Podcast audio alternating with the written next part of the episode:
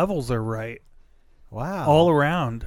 we need to like label like the stands and the microphones. Like I feel like I'm I don't know, you're always one. We always give you one, but you and me we might get switched. I think we flip with him sometimes. He doesn't always get one. I feel you like get you really? Yeah, I feel like Bob's always number 1. Wow. you got to be a dick. He can't help himself. Oh yeah, I'm the dick. I'm just trying to make sure our listeners have a good uh, audio experience. I don't know. You think the Professional- Hankinator's listening anymore? We were bagging on him pretty bad the other day. We were? No, yeah, maybe we weren't. I feel like I've been pretty supportive. I have definitely had moments where I'm just I'll stop and I'll be like, I can't believe they fucked that up that spectacularly. Huh. I, d- I do blame production more than I blame him. Now you're you're not your problem with this whole situation. Are you you're referring to me? Yes, is that um, if I can summarize it, is that Hold up, let me you swallow. have you have a summary? Let me swallow. I have a summary Okay. of this problem. Summarize. So the summary is because Netflix fucked this up, the show will end after this next season inevitably, and then we will no longer have Joey Batey on a Netflix show. That is a thousand percent correct. he is not a lot of stuff. Where will I get my fix? It is hard enough. The man doesn't. He's smart. He does not post on social media. This is a smart person, Alex. But then, how, how will I thirst? There is there's so little. There's ha- must be like Tumblr pages dedicated to him. Well, yeah. What, what do you think? What, what do you think I'm just doing over there? On the old stuff. Ugh, you need that new stuff though, Alex. Speaking of thirsting, um, looks like I don't want to talk there's about this. this. there's no, no, no. This ties in. This ties in because it's like the same type of thing. There's uh there's this subreddit called live stream fails, and it used to be like people doing dumb shit on Twitch. sure. but now it's just kind of like popular Twitch clips. And uh, one, some of the clips that traditionally get upvoted very well are like Korean women dancing to music on Twitch because there's no form of moderation, seemingly. But people are sad that the Korean Twitch clips are about to end because I think it's uh, South Korea is clamping down on like uh, bandwidth usage from big companies. So if you want to use bandwidth, you have to pay like a lot more, especially if it's leaving the country. So Twitch soon isn't going to allow like these Korean clips to be viewed outside of South Korea. So we can't watch the cute Korean girls anymore. yeah, this is this is like people are calling it like the apocalypse of, of these like Korean clips. Well, here's the thing. There will be a new Amazing Devil album. He is working on a new one with uh, Madeleine Hyland, who is the other person in that band. So we will have that. Hopefully, there will be other other acting gigs because I think he is very talented. So we'll we'll see. I still contend if I if I were that guy and I was the people playing Ciri and Yennefer, I'd be like, "What the fuck? like we're killing the golden goose here, and this was a sweet gig." It'd be a little mad. You'd be a little pissed off. I feel right? like that's why you aren't hearing from anyone because they're it they're is probably Alex. We are like what a month out from this happening. There has not been a word about and it. and and uh, and who knows who they're mad at, right? Because they might be mad at him. They might be mad at production for alienating him. Like we don't know. Even like uh, like what's her name? Lauren whatever the fuck her last name is. We just call her lauren because we're you know rude and dismissive. But don't you you gotta go on and be like it was great working with you we'll miss no, Nothing. silence. Yeah, it's, it's, it's but they make it, it may have taken her twitter away because after last season she was like trying to like see reason with uh, uh fascists on twitter and people were like what are you doing like why are you you shouldn't even why are you engaging with these people so then she left because she was like clearly I, i've got a lot to learn and it was like yeah bitch what are you what are you doing Is there? I'm trying to remember. Is there an actor or actress who torched a sweet TV gig as bad as Katherine Heigl when she like said her material on Grey's Anatomy wasn't good enough to be up for award consideration or something like that? uh Gina Carano. Well, that was a yeah, but we don't know. But that wasn't that that okay. Mandalorian's big, But Grey's Anatomy, Grey's especially Anatomy at that time, on. Grey's Anatomy is still going. Like at that time, Grey's Anatomy was insanely huge. Yeah. And she was basically like the co-lead on that show. yeah. Well, because she was betting on the movies. All right, she thought like betting on the movies, and babe, I'm sorry, you're not that good of an actress. No, like the the only movie I can think of where like she was really good in it, and it was probably just because the writing was so good, was Knocked Up. Was that her in Knocked Up? Yeah, Yeah. I would say that's probably more. Though the problem I have with Knocked Up is like there's not even a discussion of abortion in that movie. Like they reference it for five seconds, they don't even like say abortion. It's been so long I can't even remember anything about That's it. That's just one thing that's always I just annoyed remember me. it being funny. That's all I remember. No, it's, it's a about it. funny movie because Seth Rogen is funny. It's a Judd Apatow movie, you know, whatever. Yeah, But I was just kind of like, we're not even like that's not. Even we're not even considering that. yeah. Well, Okay. maybe that's a yeah. They probably Neat. should. You're right. That probably should have been a discussion, but maybe it's like for a comedy. I mean, I get it. It's like, well, that's not that also kind of ruins the movie. that's not the movie that we're doing. Yeah. So it's like, okay, fine. But I would like the movie is like they're stuck together, right. right? exactly. But it was just I was like, but there's You could have dropped like a should we get an abortion in there and they're both like, ah, I don't want to. You Right. know, you could have dropped that in there. there's always an option, ladies. Always an option. No, she torched. That was a sweet gig, Oh, that was a and you you torched gig. that fucking Think thing. about how much money Ellen Pompeo is made doing that show. Like, holy shit. No, she never has to do anything again. no. She doesn't have to do that show if she doesn't want to. No, she's going for that generational wealth, Oh setting yeah. the kids up forever. oh yeah, for sure. Yeah. No, I'd be mad because I mean, oh, we've we've talked this to death. We don't have to talk about it again. That's the show. Do more stuff, Joey Batey. I love you at least. I don't think these two have an opinion. Bob wants to do the intro so bad. Look at him. He's shaking. Welcome, ladies and gentlemen, to Settled Interference. We got to banter this time. Yay! I'm your host, Bob. I'm your other host, Alex. Joining us today, special guest, Resident Joey Batey enthusiast. Erica. How you doing? I'm well, thank See, if you. Bob was a better host, he would have hit that. he would've would have hit that. No, because it was right there. I know. Hateful. Hateful. So hateful. Well, I feel like since I believe we ended the last podcast with this, we should probably begin this podcast with bringing up the run you did, right? Because I think that was the last thing we talked about, and it's been two weeks.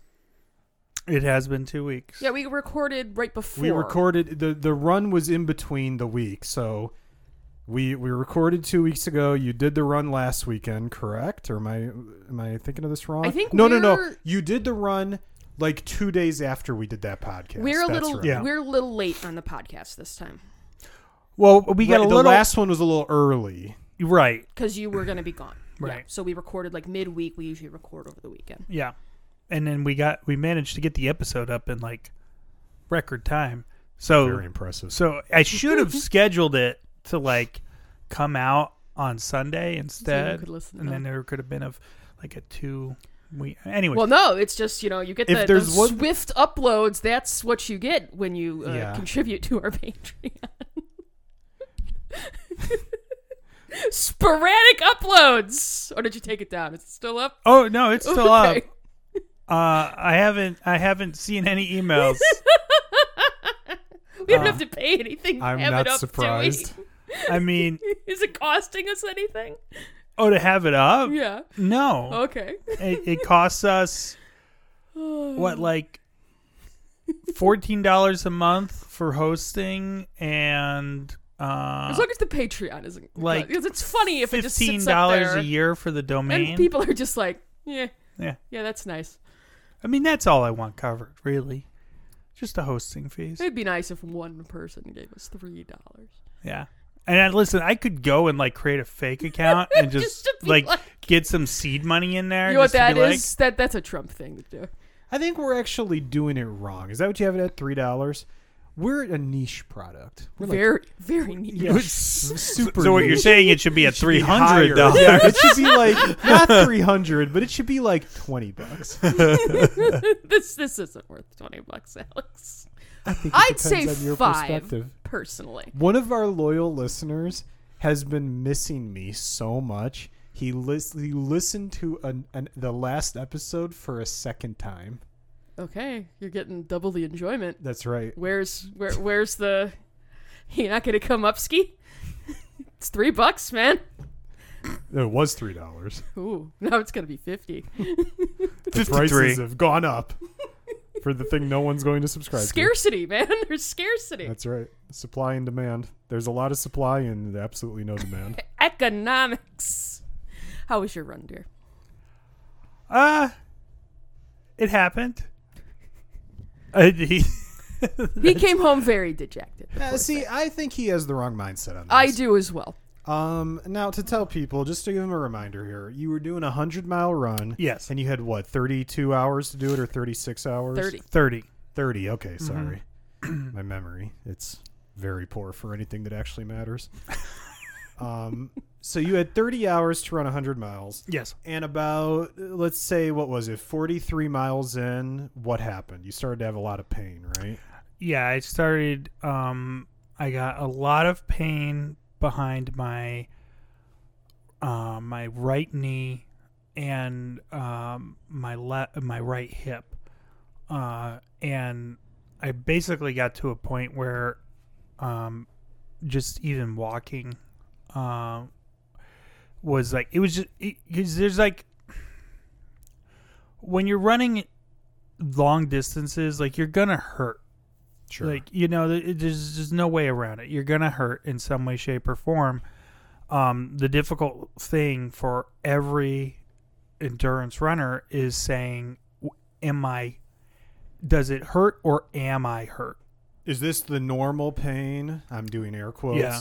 or is this i'm injured Or something's wrong. Right. Right. And you know, I was kind of at this point where, you know, I'm tired. The sun had gone down, and uh, you know, I just I'd had I- I was not in a good mental spot from the beginning of the race. well in leading up to it the week before you were sick right Yeah. And that's not going to help either because chances are, I mean, you're still coughing a little bit. Yeah. So You you're hadn't probably slept. not recovered. Right. No. You hadn't slept well like the two weeks before that race. No, I I was absolutely not.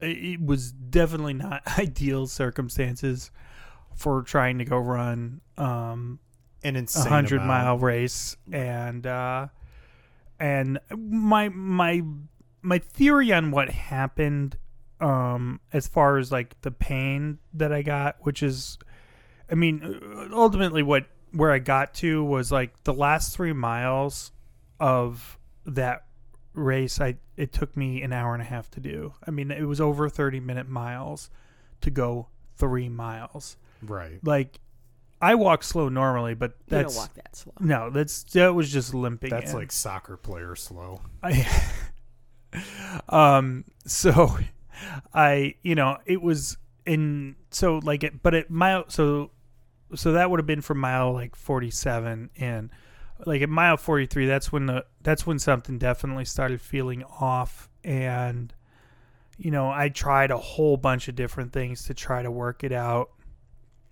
I tried one of the things they tell you to do is well when things are kind of fucked up run fast for a short period of time, um, which is the hardest thing in the world to do when you're exhausted. But you know, it it, it will help. It, you know, because you're talking about, you know, when you're running really slow, that's not necess- that's not really particularly good biomechanics for you. Like, just for some data points, like typically for me, I feel best when I'm running like nine minute miles mechanically. I can't sustain nine minute miles for a marathon yet, nevertheless, 100 miles. So, what I was running was I was trying to run about 11 minute miles doing like a, a walk run. So, I was walking, I was running for a half mile, walking for a half mile. And just but running 11 minute miles mechanically is not very great for me. Um and i know that.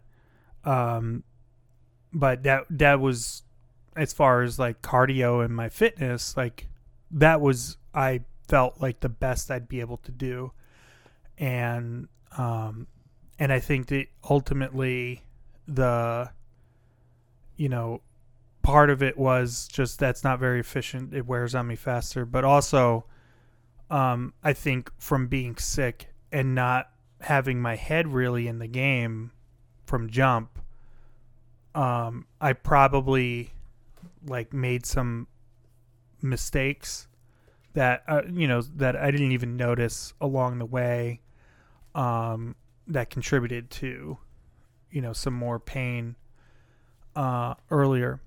I also know I did not nearly give as much attention to strength work as I should have. Um, if I did it again, uh, well, If if when I do it again, there we go. um, like this, like he's already got another race in mind. Yeah, I mean, the, Like, let's not act like you're not well, gonna let's try not- again. Let's not. Let's let's let's. This is a table of honesty. What's this charade? Like, what? What is that? Stop it. I corrected myself. okay. um you know i i need to i would i will if i have to choose between mileage and and strength i will def, you know i'll give up some mileage in order to be able to put, more time to strength and i think that's really mostly just it's not as, as much a matter about being strong as much as being balanced and i think i'm i've got a i've got a, a pretty big muscle imbalance um, Yeah. between my left and my right right at the moment. So I, I probably did something dumb. Um, wasn't paying attention to my form, and uh, you know just tweaked something, or it's just the muscle imbalance was you know worse than I thought, and um, and that's what really drove it. So Could, could it also be your body was just weak from being sick? I mean I, c- I'm I'm sure that contributed. Yeah. You weren't running nearly, and I know the lead up to a run like that, you're not running nearly as much as you normally would in a week. yeah. But and you did run, but I don't know that you were running as you normally would. Well, my my week before the run was about what I was according to plan. The week before that was the week I was sick, and no, I did not run nearly as much as I had planned to. Um, and on top of that, my September I wasn't feeling good. I didn't run as much as my plan had called for, and in fact, I had to bail on a couple of runs. Um, and now in with in hindsight, I have a better idea of why that happened in September, as far as you know the the thyroid issue Uh huh. but um, I think a lot of uh, I think the the number one contributor here was being sick um two weeks before race day and just not sleeping I think and- not sleeping was what really fucked you up. Yeah. Because you don't operate well if you don't sleep. no i don't i never have but um it, it's really it's just so hard to um to to run that long if if you're you know because i mean honestly you're never going to go into any race or anything and everything is perfect No.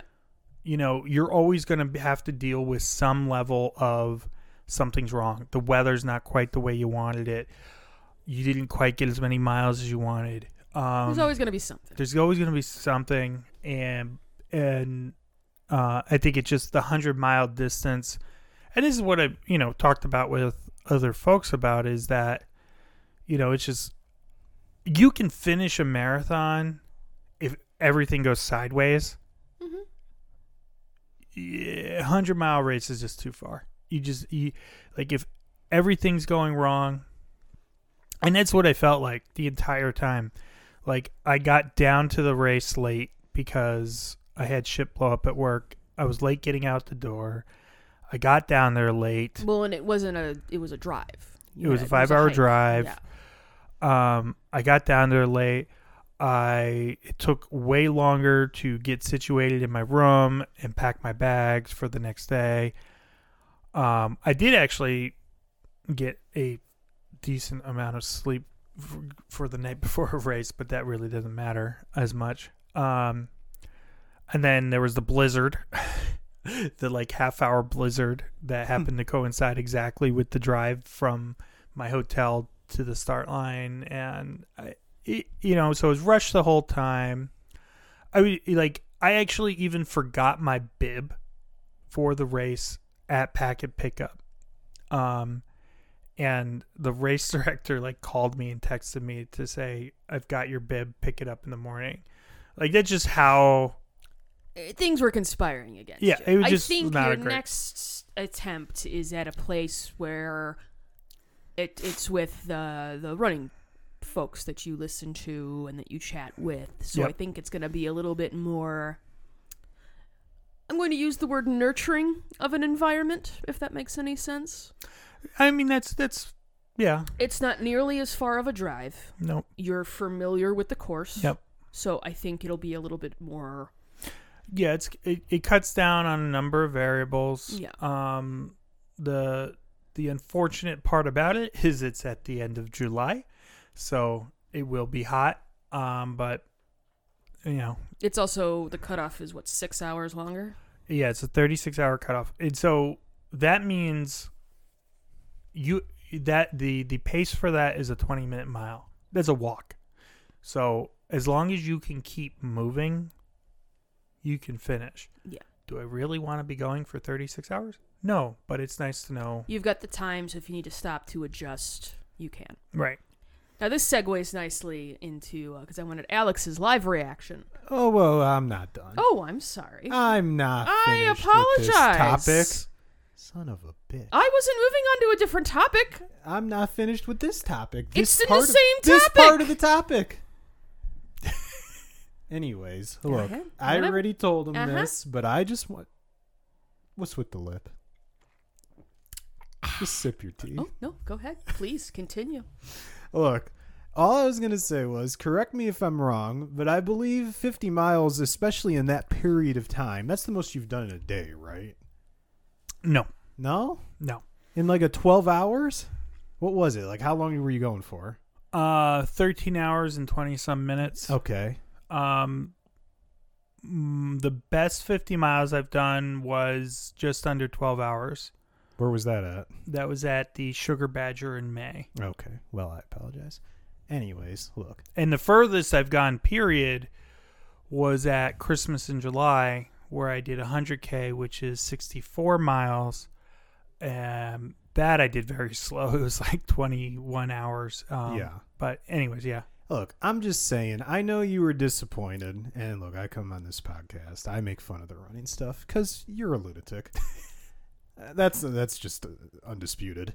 But you still did 50 miles. You did it while you weren't feeling good. And deep down inside, Erica, here's the thing. I've told him this. He's actually happy this happened because now it gives him something else to strive for. It didn't work the first time. If he would have gone out there and he would have done 100 miles, I can't even imagine what death wish he would have came up with. Well, and it's not only that, but I think it was there was a matter of time before you DNF'd. You were gonna Yeah. DNF something. Yeah.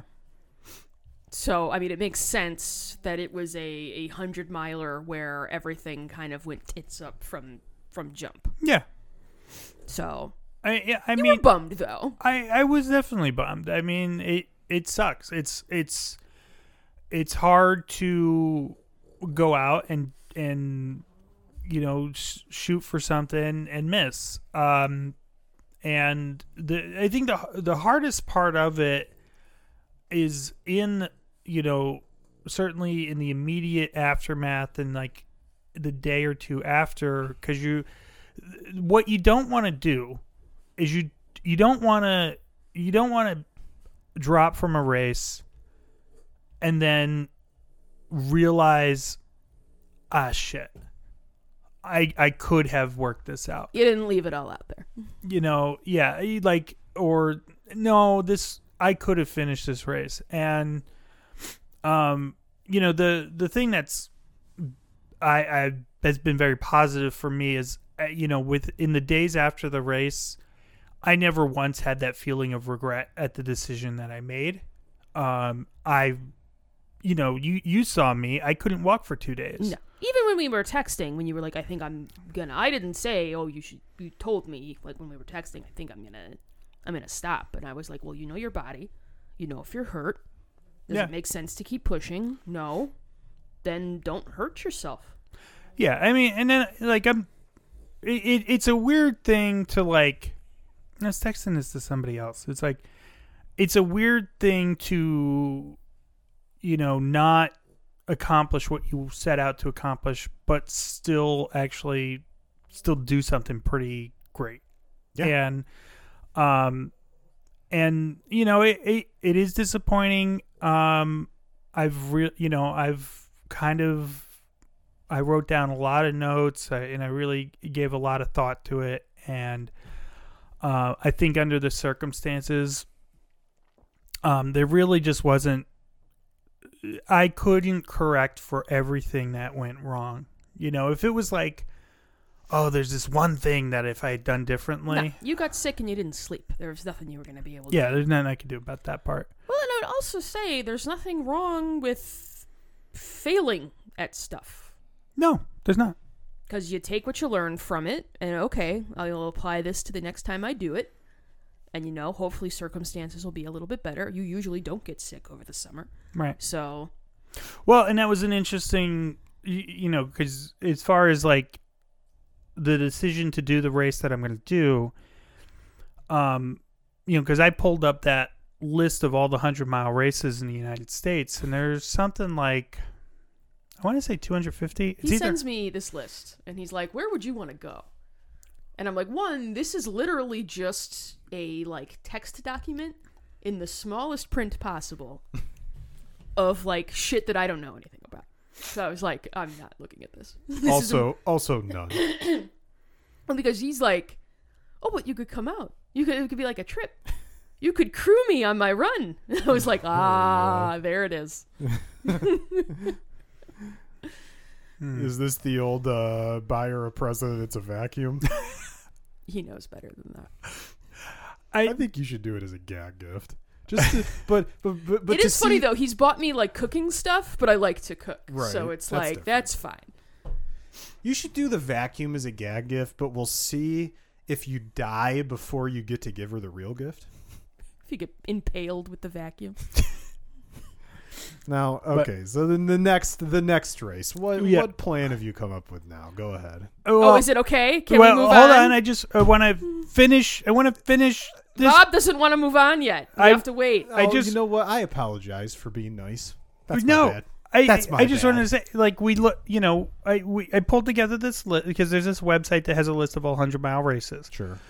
and there, yes, there's like 250 race or 100, however many races. There's a lot. There's a, there's a fair amount, but there are not many within like a, a day's drive of here. You've got a couple in Ohio. You've got the one I just did. You've got um The one in July, the one in July. up in Uh, Wisconsin. you know, it, it- there's Kettle Moraine in June, which is a hard race, and and you start looking at it, and you're trying to pick apart like, you know, what what what's a race I can get to, what's a race, you know, that works in terms of time, and what's you know, and what's a race I reasonably think I can finish, and once we like kind of went through all of that or I went through all of it and I presented you with the final options. It was there was really not many uh, races that could work. The the second best option that I found uh, for for trying it out was the Rocky Raccoon, uh, which is in Texas in February, and I really didn't want to drive or 15 hours or fly you know to to make another attempt at a hundred. And to your point this is close. It'll be easier to recruit people to come and pace. Um and um I mean, some of them will probably even be like running it.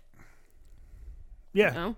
yeah people local people will be running it so um i think that'll be uh, i think that's my best shot for a first hundred now. Um, you know, and why you you know the the question that came up was, well, why not run?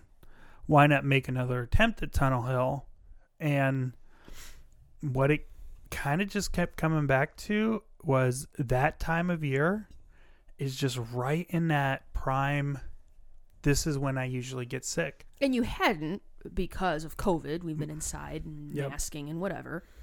Um, Well, you know, you just weren't seeing people. right. So this time it was it came at you with a vengeance. Mm-hmm. I mean, you're still coughing. Yeah, I'm still not 100. I went I went on a run on Friday uh, with one of my running club friends, and we ran six miles, and I felt like death the whole time. I'm still not. I'm still not back to where. I think I part of wanna that too be. is just hosting Thanksgiving like takes it out of you. I was useless on Friday. Yeah, I mean, I was very tired. but Naps were had. So great. so we'll have a plenty to look forward to talking about um my lunacy especially probably around between like may and the end of july when my mileage is going to be at its peak um Well, and your other podcast gets to continue. and the other podcast gets to continue you're right you said 100 miles and we're actually recording that um soon too so um we'll get uh, to have All this and more with your donation. Yes. okay, we can move on to the other to the next lunacy. Tell me all about it. So, um, so Alex, did you notice earlier this evening I had brought out some sleeping bags? You know, I didn't see him. You didn't? Okay. No, Um, you didn't see the bivy? no. No. Okay. Um, I'm surprised. I set it up right in front of you. Yeah. I mean, blind as a bat. Almost I as if just- asking for someone to ask him about it. I was just locked in on pro wrestling. Yeah, yeah. mm. Um. So Ask me about my sleeping bags. Why won't you ask me about my sleeping bags? why do you have bags? multiple sleeping bags? Um.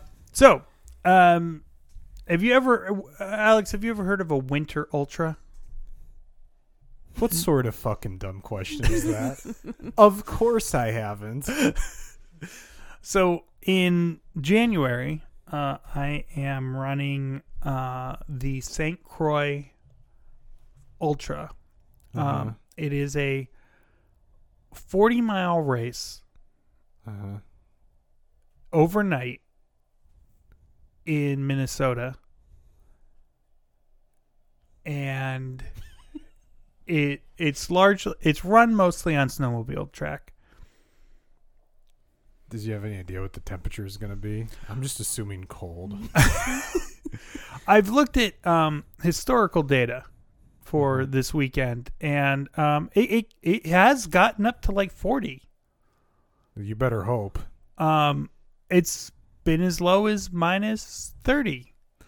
Yeah, so um this I mean, I thought the last one was a death march, and the 40 miles doesn't that's not very much. Like you could do 40 miles. Even if you're. it's a lot. Let's not act like it's not a lot. No, it's, but nothing for a madman. Yeah, for a madman it's nothing. he's done it multiple times. Yeah, 40 miles. I'm not even worried about that. Now, let's talk about the temperature because if it's minus 30 out there, I'd say there's a above average chance you're just not coming home from this. Make sure the insurance up to date. I actually this is another thing I was gonna I was gonna ask. Let's say there's a scenario Mm-hmm. where you're out there on your hundred mile race and your body starts to fail you around forty three miles. Do you think if you don't have a family, you just push through and die?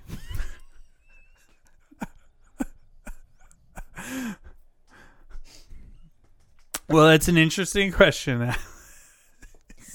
That's a movie right there. That is a That movie. Alex. that is a movie. Just gotta keep running. There's no one waiting for me. It doesn't matter. he just no in the movie he just got divorced. He's got to prove something to himself, show his value to the world. This will be His kid hates him. This will be like a, a, a side character in the marathon investigator novel that I'm going to write. Oh Because God. there is, Alex, a marathon investigator. A person who investigates the illegal goings on in marathons. And it is the most fascinating thing that someone would dedicate their life to this shit in that way. that sounds like something Bob would do. Actually, Yes. That's a Bob, that's a Bob job right there. So I had a friend who I told this to, and then she was like, "This popped up on the Chicago subreddit. He's like on his website, like naming fucking names and like throwing people under the bus and just being shitty about it." I'm like, I need to reach out to this man. We need to go to lunch. I need to know him because this is amazing. Well, I mean, in his defense, Shaming, public shaming. Yes. I love it. in his defense, most of the time, what he's doing is calling, eh, or we're kind of it, it starts with, is calling out people who cheat to get into the Boston Marathon. And people work their asses off to qualify for Boston. So was he wronged in some way? Maybe. I think that seems likely. Yeah, I mean, it's it's got to be, right? Or maybe he was a race director. Don't mind me. um, you know, like people work really, really hard to get into Boston, and so if you if you cheat to get in, because the deal with getting into Boston Marathon is you have to run a qualifying marathon in under a certain amount of time, Right. and it's broken in. There are different times for different age groups, um, and it, it's really freaking hard, and it only gets harder every year because the number of people who want to get in the Boston keeps going up, but the number of slots for the race does not. Does he still run? Probably. Yeah, that was he that man got- devastatingly injured, so he can't run that anymore? man that man got wronged. There's no doubt in my mind something happened, and he's been on a course of vengeance So ever since. you know what? Basic Course of Vengeance. That could be the title. course of vengeance. So you know what he he this back. I think it was the 2013 Boston Marathon is when he started doing this. Oh, Like- so was he there when the bombing happened? You know, I'm not sure. I don't. 'Cause that was 2013, maybe right? that was 2013. So maybe I'm getting my years mixed up. Maybe he was injured in that. Oh my god. Um. So, uh, so he he was looking at data and realized like there's some things in here that don't make any sense. Like people who had qualifying times of like you know three hours ran six hours at Boston. That's not right. I mean, you can have a really bad day and just shit happens, but you know, so what he's done is like for these races, he'll look at it, he'll look at the data, and then he then he'll compare it to other marathons, and through doing that, he he's been able to find a fair number of people who have like had other people run for them. That's called muling. Um, See, and the great thing about this, Alex, because I am planning on writing something about this. I've got this. I have this wealth of knowledge right the fuck here. Mm-hmm. I don't even have to look up shit online. I can just be like, "Hey, Bob, terms, let's go." or Alex looks like he wants to kill himself. or cutting right the course. and that's what happened at Chicago this year because there was a spot that was very easy to cut the course. Uh-huh. Um, and uh, I would argue there's a few spots where it's very close together, going north and then coming back south, or going south and coming up north. Would be very yeah, easy. there's there's one spot in particular on that course where because what happened was they made it so that when you came back when you were coming back around on the south side uh, to China from Chinatown, um, it used to be you kind of went down um, the side of 55 Mm-hmm. And then you would come back up and that sucked because you're running on the side of a highway um, i don't know why they changed it though You're actually running on the side of the highway. not on the side of the highway but you know like on the street oh, um, oh, okay, okay. I was yeah. like, that seems Yeah. very dangerous. no it was it was it was, it was but anyways they, they they brought it back over so you actually came all the way back over to michigan and then so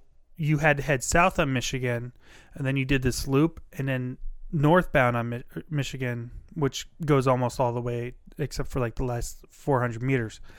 Um, so right where you're going both ways was easy. You could very easily cut. I think other people would notice, though. Oh, people do, and people call them out. But if you're not a race official, you know, But is the marathon investigator a race official? no, He's just doing this all freelance.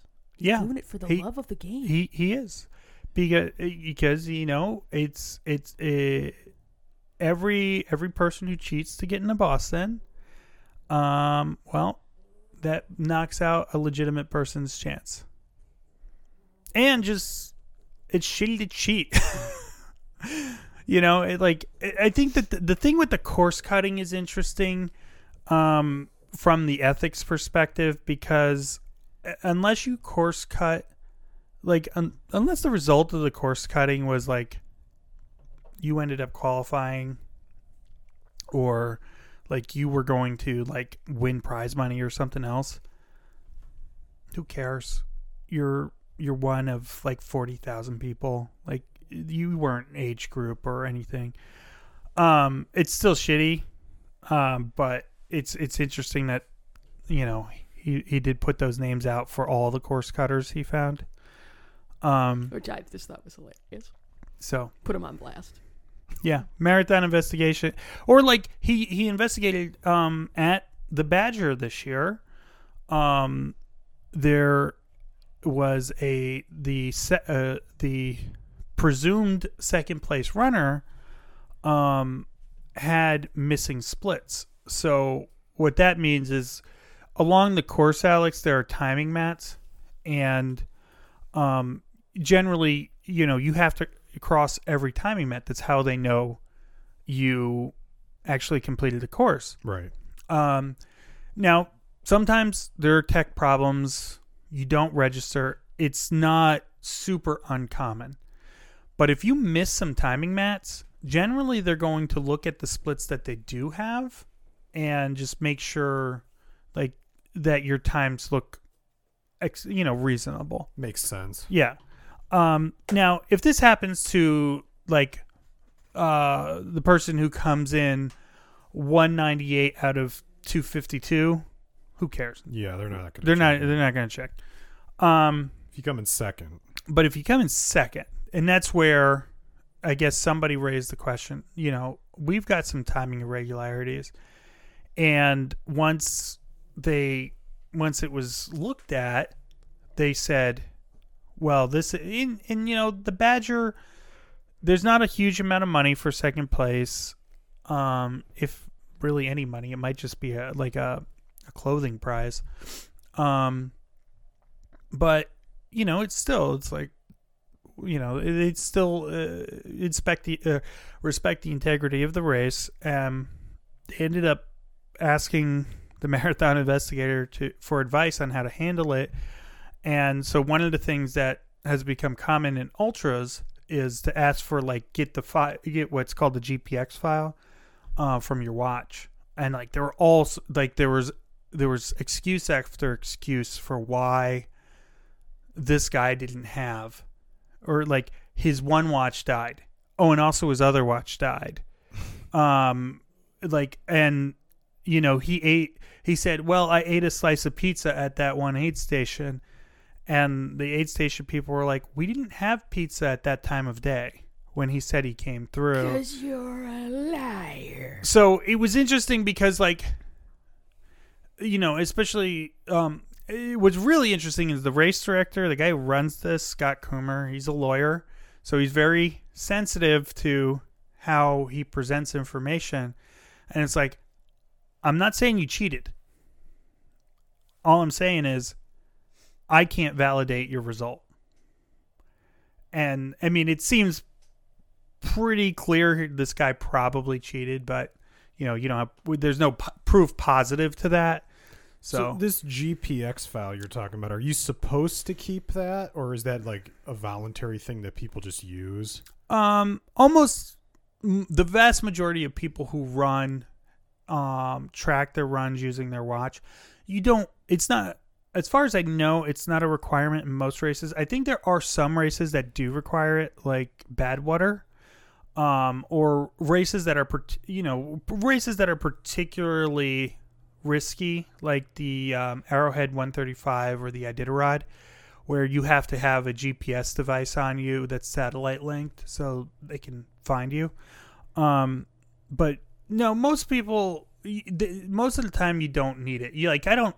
If I go and run a trail race, I don't need to submit my my GPX file at all. Yeah. So So tell me. So well, let's go back for a second. Tell me again, um, quickly, because I'm on the verge of dying. yes, But what? Um, There's been some pretty great facial expressions. Is all I'm gonna all say. I, all I, listen. This has been some really interesting running talk, and for the couple of people on the Slack who listen, they're probably moderately interested. They're like, finally, Yes. something for us. yes, I I hope they enjoy it. That said, I'm gonna start looking at bridges nearby. Okay. okay. Anyway, now you're you're doing this this winter race, Yeah. 40 miles. Is Mm-hmm. it in an overnight? Is it 20 sleep 20? No. Um. So it, it's you get 16 hours to run. Uh huh. um, which is which should be more than enough time. Um, the it's um, so the there's there's actually no sleep requirement um, for the race itself, and you don't have enough time that you could sleep. So the th- the deal with this race is that it is a it is a like an introductory race to the world of winter ultras. Um, Uh huh.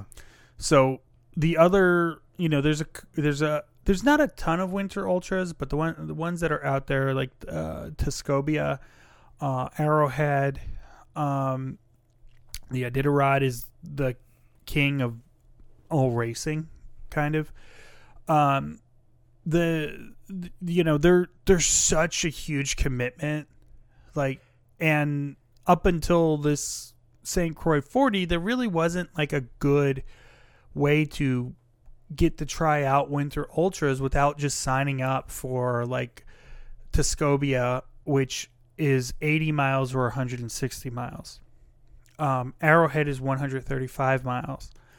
Um, there, I think there's some on the East Coast or in Canada that are a little shorter, but generally speaking, there, there wasn't really a good option for you to try. There's not like a winter ultra 5K. Um, so, uh, so yeah, so this is, so the the whole idea is to kind of try it out, see if you like it, and you want to do any more. Right. Um, so as part of it, the reason I had the bivy and the the bag up there, there's two reasons. One, even though it's 40 miles, it's the middle of winter in Minnesota. You don't know. You need to be prepared if a freak blizzard comes in and you need to bed down. You need to be able to do it. But two, um, and the more and the more important reason, almost, is that this race has skill checks. So they want to make sure because basically there's kind of it's it's kind of unspoken that if you finish this race and you pass the skill checks, it's kind of like a, a stamp of like, okay, if you want to go try Tuscobia 80, go for it. So I, I think the race director, his name's uh, Jameson Swift. I think in in his mind, it's probably like if if I give if I hand somebody a finisher medal or award for this race, I want to feel confident that if they go and try Tuscobia, I didn't give them a false impression that you know they could do it when they can't. So he's got the skill checks. So the way that this race starts is, um, you have to start bedded down. So um, before the horn blows, I have to set up my t- my bivy and get in my sleeping bag and wait for the horn to blow. When the horn blows, get out, you know, put my boots back on, roll up my bivy, pack it up, and go. So that's the first skill check. The second skill check is at the halfway point. In that the halfway point, I need to pull out my stove and boil 12 ounces of water. Uh huh. Um, once I boil 12 ounces of water, then I get to move on and finish the race. I was hoping the skill checks were going to be like the challenge where you have to do like puzzles or you have to It's like, negative 30 degrees. You've been carry running a, for carry 20 a bag hours. of rocks. Right. I mean, Solve these 10 grams. I'm glad you brought that up because I've read something interesting about Mr. TJ Lavin Uh-huh. the other day. I guess he was on somebody's podcast. You know, all these challengers now um, they have podcasts. Um, and he was saying that he's actually um, like secretly run a few of the finals hmm um, just to try out the course. That doesn't surprise me. Not at all. Like he's a maniac uh, who runs three miles every day in jeans and flip flops. But uh, specifically, do you remember um, the what was the one where he they had to walk over the hot coals? Oh, wasn't that the one where Ashley stole the money Yeah. from um, Hunter. Hunter? Yeah. He said the first time he went over those coals, that his feet just blistered the fuck. Like he was severely burned, and told production he was like, they can't do this. like this is Look at my feet. this is, um, and then he did it again after they dialed it down, and he said it's still too bad. He's he's just a maniac. Um, he really is. I love the man. Well, he he really is like the challenge. I mean, it would. I, I if he if he wasn't doing it, that would really be it would be a lot harder of a watch for sure. Yeah. They- They would have to be like an amazing host to replace him.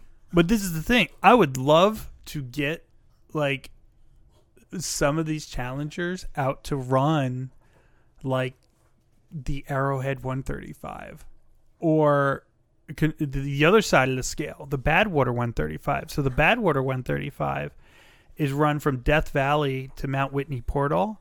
So it's the hottest race. And just see cuz like I mean these guys are actually really in shape and some of them have an incredible endurance. Yeah. Um, but these are also distances that are just well and above anything uh, they've yeah, ever done. and also they've done some crazy distances on the challenge, but I don't think they've done any like marathon distances. I think there's been one or two where they've gone at least marathon distance, and they've had to do the bullshit in Stuff in between. between. Yeah, so it'd be be interesting. Yeah, no, I'm trying to think who were like the all-time runners on the challenge. I remember Paula being able to run seemingly endlessly. Jordan seems like he can run forever. Yeah, Um, Jordan, I can't remember. He did um, uh, the Los Angeles Triathlon, and he, I don't think he placed, but he was like top twenty. Wasn't Amber B a decent runner? Oh yeah, or that Yeah, one that she did with CT. She was running nonstop the whole time. She- That's all she did. He did everything else, but he was Yeah. like, "If you just run, I'll do everything else." Right. Yeah, they crushed it. She her endurance was amazing. Yeah. And I, I think like inherently if they're in shape, in theory it should be a little bit easier, right, for some of these women to go out there and run even if they're not like marathon runners because you're carrying so much less weight. Yeah, I mean it, that's the thing. If you can, let me just put it this way: if I can go from two and a half years ago, barely being able to run two miles or two minutes, to you know running fifty miles, like these people who are already in shape, they just get on a training program Yeah. and they'll be like they should they could crush it. I'm trying to think who else really stood out running wise. Um, it's hard to it's hard to know like on the challenge who The are way the they the way they edit it. It's well to- the way they edit it but also because it's so rare for you to be solo truly solo yeah, you usually have to slow down. One of the partners usually has to slow down for the other. right And you end up doing a lot of walking when they really could be running. yeah Um, I mean, you clearly have some people who their their will, maybe not their like pure marathon training, yeah but their will is almost so like indestructible that they'll just keep going no matter how close they are to dying. Like the people who win traditionally, they just have to be able to go go go. Your your CTs, your frickin' Johnnies. I mean, like CT nearly won a final where he climbed up a fucking like mountain where he was smoking cigarettes before he did it. And he was still trying to will himself up that mountain, Yeah. you know. Oh, oh man. I mean, you're that was like- you're painful like- to watch. You're like I'm. You're like oh, two weeks before I did this ultra, I was sick. It's like CT's like I've been chain smoking I was gonna like, cigarettes my whole life. Chain smoking like a fiend, and it's like, yeah, I got it. It's good. I know. I did. It, is- it makes me think of like a couple. Um, there's like people who who are just that in shape. Uh, are just fascinating to me. Like that that you're like I train relentlessly, and I'm not nearly that in shape. Well, and also it's different, right? And this this is so true that whatever condition your body was in most of your life, it's much easier to rebound to that condition, whether it's you've been fat your whole life or you've been skinny and in shape your whole life. And you know, for like a few years there, we had dad bod CT. Yep. But I'm sure the moment he started eating a little bit better and working out a little bit more, his body like instantly rebounded to where he'd been the vast majority Status of his quo. life. Yeah.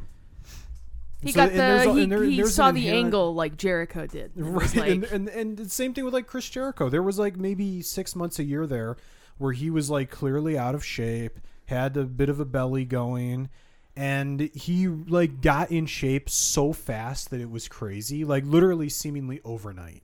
Like boom, back to great shape. Because that's how his body's been for the better part of thirty years. I think there's truth to that. I'd also say when your livelihood is tied to um, your ability to perform, um, it's a little different. it's a little, Sure. you know, it, it's and like also you have the time to train and work out, and Exact- right, and everything. Well, yeah, or I don't even know if it's eat right. It's probably more starve yourself for a couple of weeks to knock out 10 pounds, but you got the ability to do it because you're not, you know, having to, to go to work the, in this at a desk job. Sure. But, um, but no, I, I do think there is truth to that. And I was listening to a podcast recently, um, called The Science of Ultra, and they, um, they had a, uh, uh, a scientist from I want to say it was Duke University on talking about what they've seen in terms of um in, in trying like trying to understand what I like the effects of metabolism and they talked a lot about they were talking a lot about on that podcast that we you know metabolism just isn't very well understood um and what what people outside of the scientists understand about it is even like completely wackadoo. And one of the interesting things the guy um, posited was that your body can your body can and will adjust to about a 600 calorie a day deficit, and that if you try to, you will reach you will hit a wall if you try to have more than a 600 calorie a day deficit um, for too long and and and that's that's basically what he's A wall in what sense that you'll want to eat? you, you're gonna have to eat or you'll you'll start to drop performance and you're like you just won't be able to maintain it I see.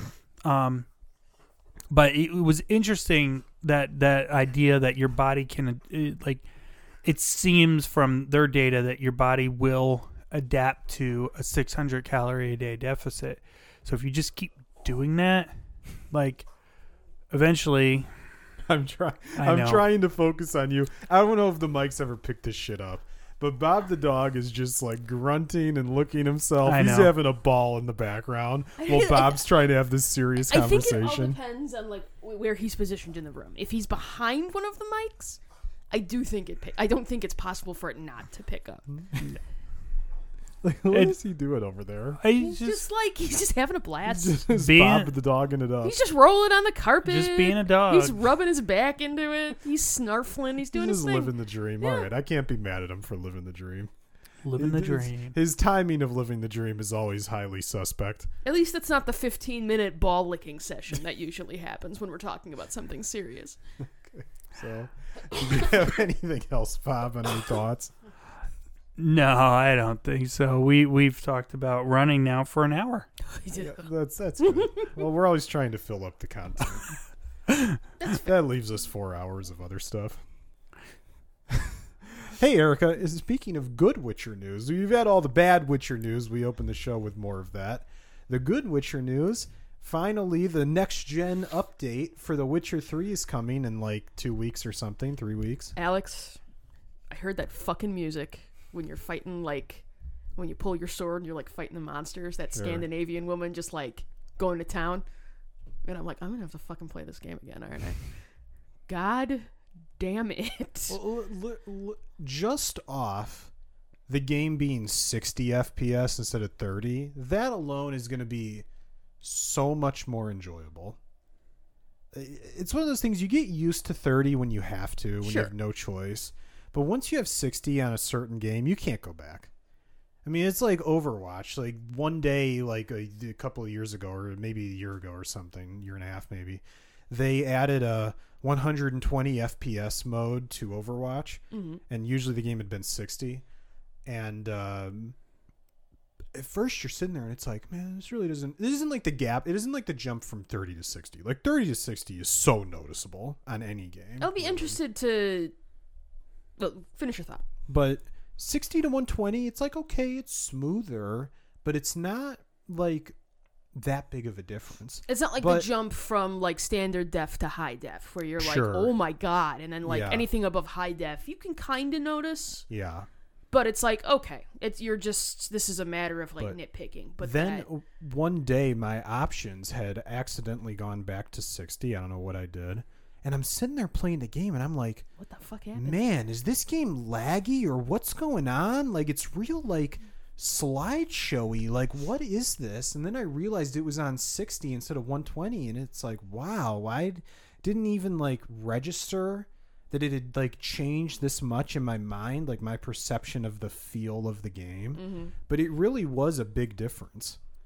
And 30 to 60 is Well, I mean, there's out no of this way world I'm not different. gonna. Th- this is getting downloaded, and I'm obviously going to play it a bit more. sure. Um, I don't know if I'll just do.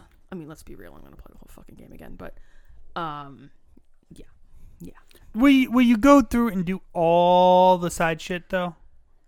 I mean, I did most of it. You could probably do a new game plus where stuff like your armor you would still have, so you wouldn't have to do that at least. That's true. So maybe I'll I'll just do that because I got to a point where there was stuff I could still do, but I was like, he's retired. I He's a- can't be. So I was like, we're gonna leave. plus. I think that there is. I think you're right because you can carry over your armor, and then there's like And you upgrade? More do you upgrade your weapons in that game? I can't remember. Or does your You don't or do the weapons just get stronger from your armor being better? you get you can craft newer, better weapons as you go. Okay, it's been. I mean, I didn't. I think like Witcher Three was an early Xbox One game, wasn't it? So it's been so long since it's been out played for a it. minute yeah um yeah and there's certain levels you have to be in order to like use specific Right. weapons so but you can craft stuff and then You kind of So- wait to use it. yeah maybe i'll do a new game plus and i can kind of you know uh, have your I- character and skip certain things. yeah not blow through like you would do in uh, resident evil 4 with the chicago typewriter but That was was- always the best part about like replaying a Resident Evil game. I remember in Resident Evil 5, you could collect um they had them in 4 as well where you could shoot the little like blue oh yeah yeah yeah. Um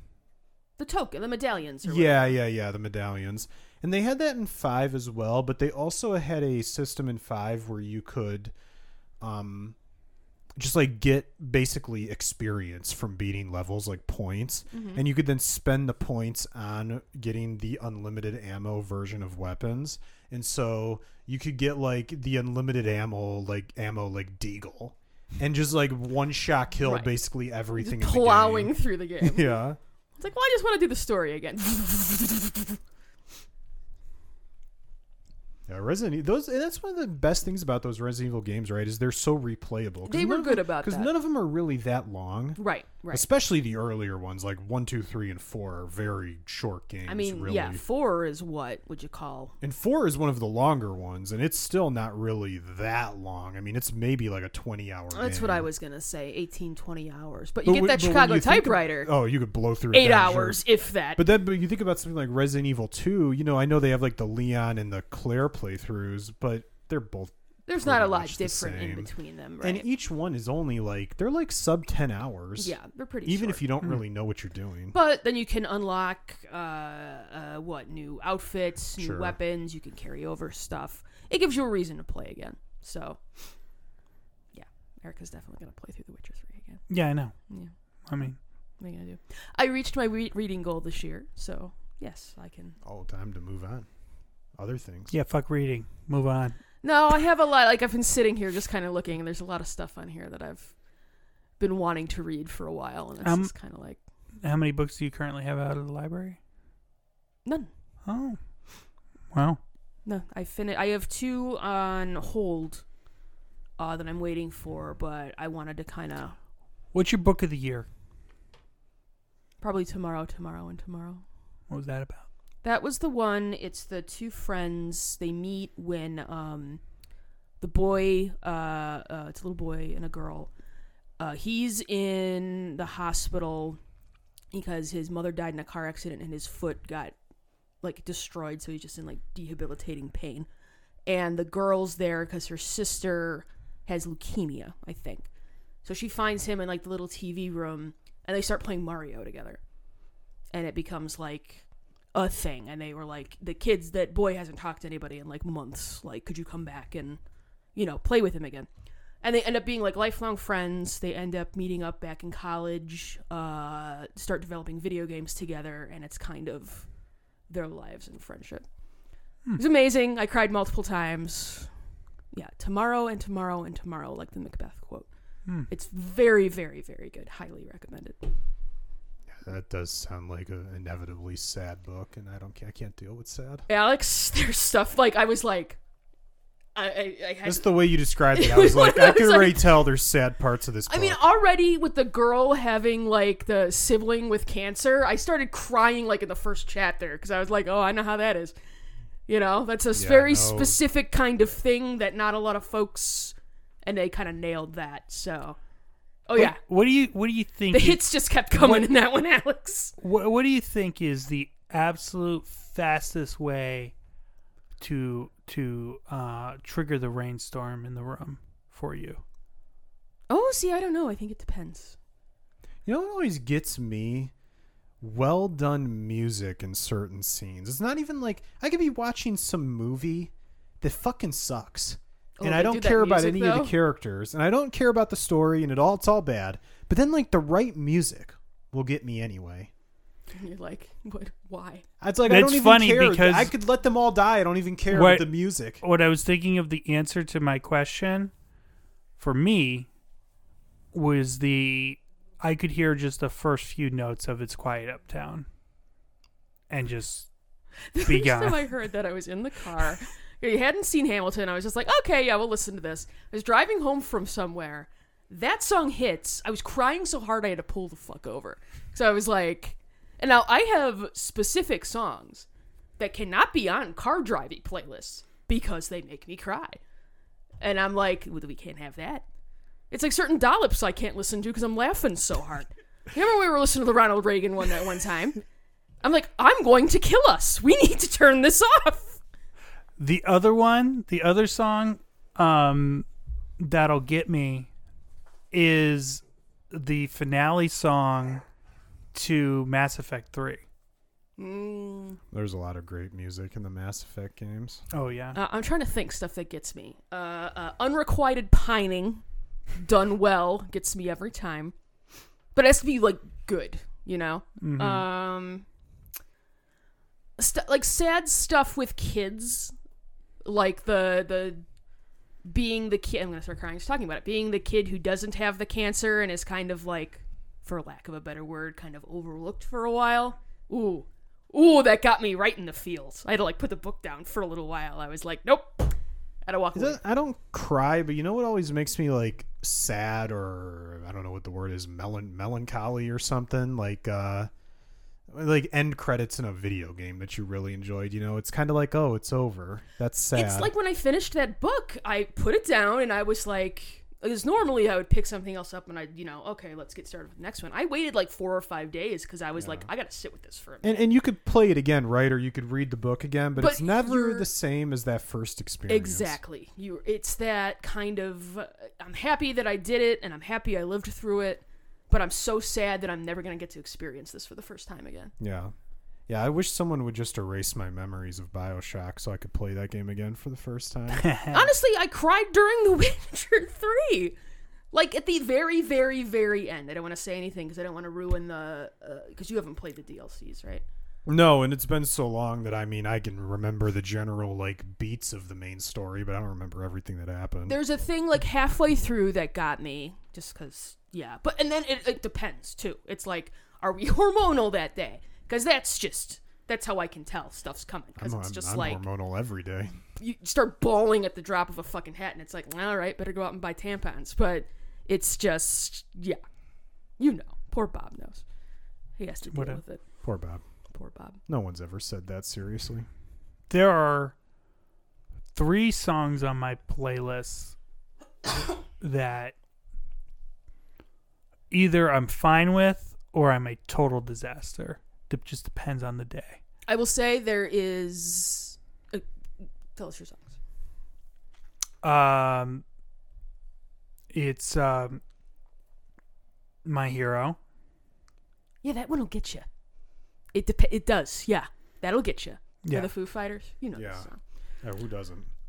Uh, Johnny Cash's "Hurt." Sure. Interesting. Um, and the third one is um, from Jimmy Eat World. Um, fuck, what's the name of the song?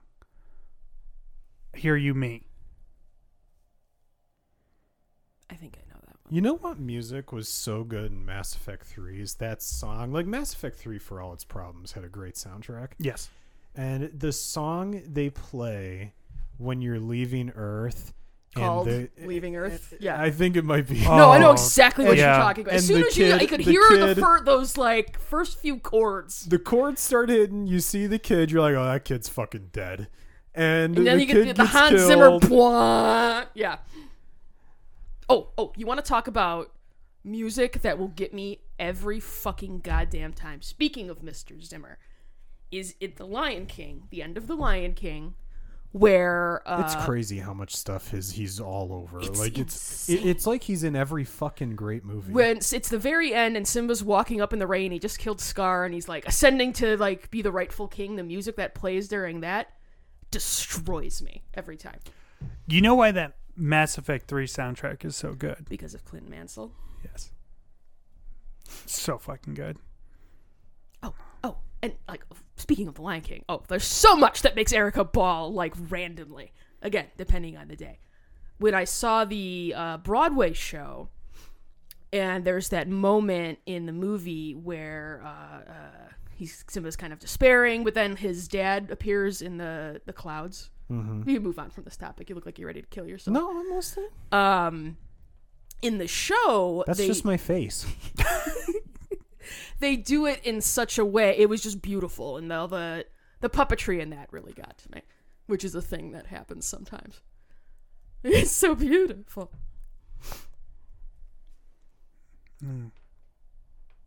Oh, so much good music. trying to think of what else Um, let's see. I'm trying to The think of- movie Up. Okay so the first time i watched up we can also talk about another funny pixar related fucking story i was um speaking of people crying uh uh it was crazy late at night I was living alone at the time. I couldn't sleep. I was like, oh, you know what? I'll flip on the new Pixar movie. All That'll help. Pixar movies are sad. What you thought this was going to make things better? No, I just something to like watch. Whatever. I'm up. I'm gonna watch this. I'm. I've got like my blanket over my head in that first five minutes, and then they're hitting you with the uh, can't have kids. Oh, they're old now. Maybe like oh now she's dead. I'm just like, thanks Pixar, you fucks. You know, uh, uh, have you seen this movie? I know you're a big Charlie Day fan. Am a big. Um, it's like it's on Amazon Prime. I think I Want You Back. It's basically a rom com. that came out like last year, right? I think so. I remember registering it and being like, ooh. Charlie's in a thing. I need to watch this, and then I never Yeah, fucking watched it. I, I watched it. It was okay. It was um, the first half was really slow. Like at the beginning, it was really slow. It was one of these movies. Like, can we Let's go. trim Let's the get there, runtime please. a little bit here? Um, but the second half was pretty good, and there was some funny stuff in there. It was a little bit like light on the comedy. I would have Mm-hmm. liked a little bit more comedy, but you know, it was it was it was okay. It was watchable. Like it Worth a wasn't, like- watch? it wasn't brutal. Worth the couple hours. Yeah. I, yeah, well, I can't. I don't know if it's worth the watch, but if it's like you got nothing else to watch, okay. You never notice you go on these streaming services, and there's just nothing. Oh, can I throw out on other things that made me cry? Just two more. I think you'll appreciate both of these. it's actually both times Vegeta died in Dragon Ball Z. Well, the the one, um, they actually both were very sad. Both yeah. are really the second- fucking well the done. second one the second one you know it's like the second one is so sad because it's like hey here's a guy who's finally come around right like he's got his priorities straight he he's made a lot of mistakes a lot of mistakes but he's one of like the very few people on that show who actually have character development he has an arc. He definitely has an arc. whereas like you know goku really at the end of the day goku's goku the whole way through Goku He had his arc more in. Dragon Ball. There was more of a, and then it was like, okay, now whatever. But yes, Yeah, Goku just wants to fight people, and as time goes on, he just wants to fight people more. Even even if it means everyone around him will probably end up being killed, but he just wants to fight people. That's Goku. yes. I I, so I, th- I said this before on my on this probably last time we talked about this, but what I always love about Trunks in Dragon Ball Z is Trunks is not there to fight and have a good time. Trunks is there to kill you. There's no we're not here like for fun. This is not like we're not having a good time and building things up. Like Goku No. likes to play the game No. where he builds up his power as the fight goes No, on. because Trunks saw how that works, Yeah. and it doesn't work. yeah, Trunks was lived through the apocalypse Right. and he ain't doing this oh, shit. Oh, everybody got whacked. Awesome. We got to end this quick. Sorry, I didn't mean to interrupt your. uh no, There's that nothing to watch worth watching I- on No, streaming. but, but really, do you ever go on these streaming services and you just start paging through and it's like none of this looks interesting. Nothing and, speaks to you. And Netflix is so bad about this because Netflix, especially, is just piled with their original Netflix crap, and the vast majority of it is total shit. Like I can just tell looking at the cover art that it's trash and it's C movie tier. Honestly, I think the only two like Netflix original movies that I've watched are those Enola Holmes movies, And they were good. and I enjoyed those. Yeah. Not just because Henry has the curly hair. Hmm. That was a that was a major like Benefit? factor in the deciding to watch the movies. Okay. But they were actually quite good. No, they actually are. They are. I'm not, being. yeah, Alex likes them, so I mean. Yeah, they were good. They're like they're like um they're like uh, teenage movies, Yeah, right? They're That's light. what they're meant for. it's nothing like heavy, and it's just sort of like we. You need movies like this. It doesn't all have to be like this big budget like Marvel like okay, fuck whatever well, the hell. Did Hold you on. notice? I just want to say real quick. In Enola Holmes 2, was it just me, or did it seem like huge portions of that movie were shot on a green screen? I don't remember getting that vibe. There but were some scenes where I was sitting there like, this feels like this is a whole green screen CGI creation. I was not at home base. I was elsewhere watching it. Okay. So, yeah, There, there was not. Because sometimes you're watching scenes right in a movie or TV show, Mm-hmm. and suddenly You can just tell it's a green screen. yeah. Seems off between the characters and whatever they're standing like in front of. Things just seem not right. You know? Yeah. You get that kind of uncanny valley sort of vibe. Yeah. As I was shouting, you were going to say something. No, it, it just some, you know, uh, just the conversation we've been having, like, kind of jumped out as me at me, which is kind of, I think the problem with a lot of movies, and and I think a lot of the reason so many of the Marvel movies are are just fine. They're Marvel movies. Well, I will also say we have not watched the last. We haven't really watched anything since since the pandemic. um, uh, Infinity War, or We watched the Spider-Man after that. We did watch that one, yeah. Um, but I think so many, so many movies are set up to have that that big emotional moment and then don't deliver, and it just kind of falls flat. And it, it, like if you if you're gonna have you know the you know a lighthearted dumb movie that understands what it is and it's not trying to get that visceral reaction from you. Mm-hmm. Uh, you know that's great. It, it works. Well, Like- not everything has to be like uh, there needs to be mid-tier. li- Like I was saying, not everything has to be this over emotional, bombastic, whatever the fuck, you know. But I think a lot of movies try to do it and then fail, Yes. and And end up being hilarious. uh, they're they're either hilarious or they fall into that that middling Right. realm. Not, not worth your time. right.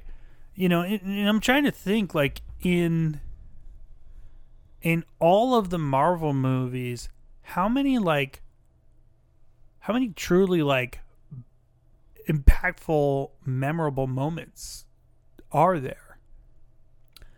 I mean, I think just in terms of sort of like, never thought I'd see this. At first time you see uh, Iron Man and Captain America on the screen together, Mm-hmm. will always kind of pop out.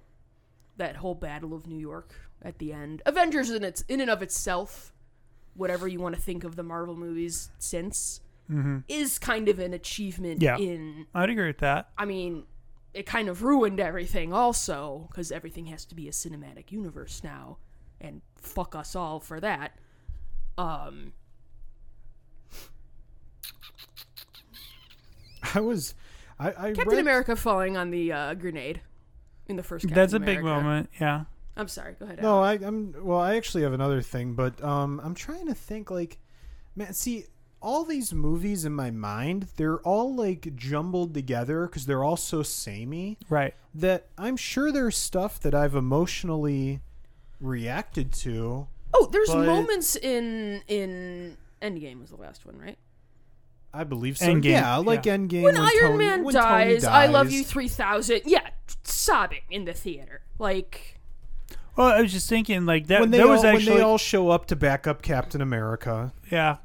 I mean that that was like one of the the few the one of the one the scenes that like I am Iron Man, and that last Yeah. like okay that's an iconic moment. Mm-hmm. There's just like Because that Could- was the could- that was the end. And it made ended. sense. We needed to end and just let it rest And- for a while. and you know but and, and to your point yeah i'm sure there have been moments in the other movies that maybe in real time but how many do you really remember but and, and it's the weird thing about the marvel movie is just like you know exactly what you're getting in most marvel movies Well, I remember loving like Guardians of the Galaxy, but right now I can't even tell you anything that happened in that movie. like I honestly can't. I can't. I don't even know what the plot was, uh and that might be the best of all of them. It was a fun movie Well, because you didn't have any expectation behind it, right? That's Yeah. part of it. I didn't know who the fuck the Guardians of the Galaxy were, so I was like, okay, cool. mm-hmm You still liked Chris Pratt.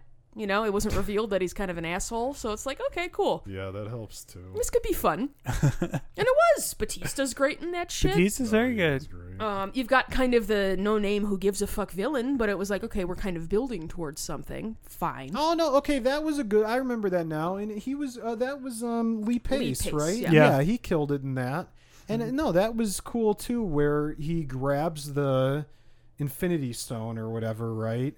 And they're all in the vortex, and his body's being like ripped apart, and they all grab onto him to help take They save the him with the power of friendship. Yes. And it would I can't even remember what what's his name, something the destroyer, Ronan. Ronan. Because yeah, this this right. is the shit I remember you instead of you've got this all memorized. This is the Um, fucked up thing, Alex. I have such a vast reserve of memory for dumb shit like that. Ask me, like, I know his birthday, I know Izzy's birthday, I know my parents' birthday and my brother's birthday, and my best friend since I was three. Everybody else, I gotta look that shit up. I don't even I don't know anybody's birthday. I, I honestly don't know anybody's birthday. I barely remember when it's mine. I couldn't give a shit about birthdays. But ask me some, like, pointless trivia that no one gives a shit about ever, and I'll I'll have it for you. I'm sure there's times over the year people have been like, "Wow, man, Alex didn't even remember my birthday." It's like I don't even know when my own is. it's like just other day. I don't even celebrate. The one I Um, expected you to bring up was uh, Batman. Oh, Well, that I wasn't counting. I was just thinking of the Marvel I- stuff. I think he's just talking about stuff that made me cry. Oh, um, but I was just gonna say, like when they, just putting a coat on a kid's uh, shoulders yeah. and telling him it's okay. Oh my god! um no but uh yeah when they all like grab on to uh Peter Quill, Star Lord. yeah star lord and what is i can't remember what ronan says but something like like how you're all you're human this is impossible or something like that and he's like you said it yourself we're the guardians of the galaxy bitch it's like that's a great moment Yeah. Yeah. um and and the batman stuff like the fir- batman begins where you know she's like what is what does katie holmes in that one say she's like uh you know you could die like just tell tell me who you are tell me your name What is not who I what I Yeah. do or it's who I not and he gives her the he gives her the line back that she gave him in the halfway through the movie yeah, Yeah. it's like uh it's not it's not who you are on the inside what I or do what, what you're what you do that something like defines that. you or something like that The movies are so fucking good. the, It, like the- makes the you mad yeah, how good they those, are. Those movies were so well written. The only bad thing that the Batman movies ever did to society as a whole is now every time someone wants to be edgy, they say you either uh, die a hero or live long enough to become the, vil- the villain.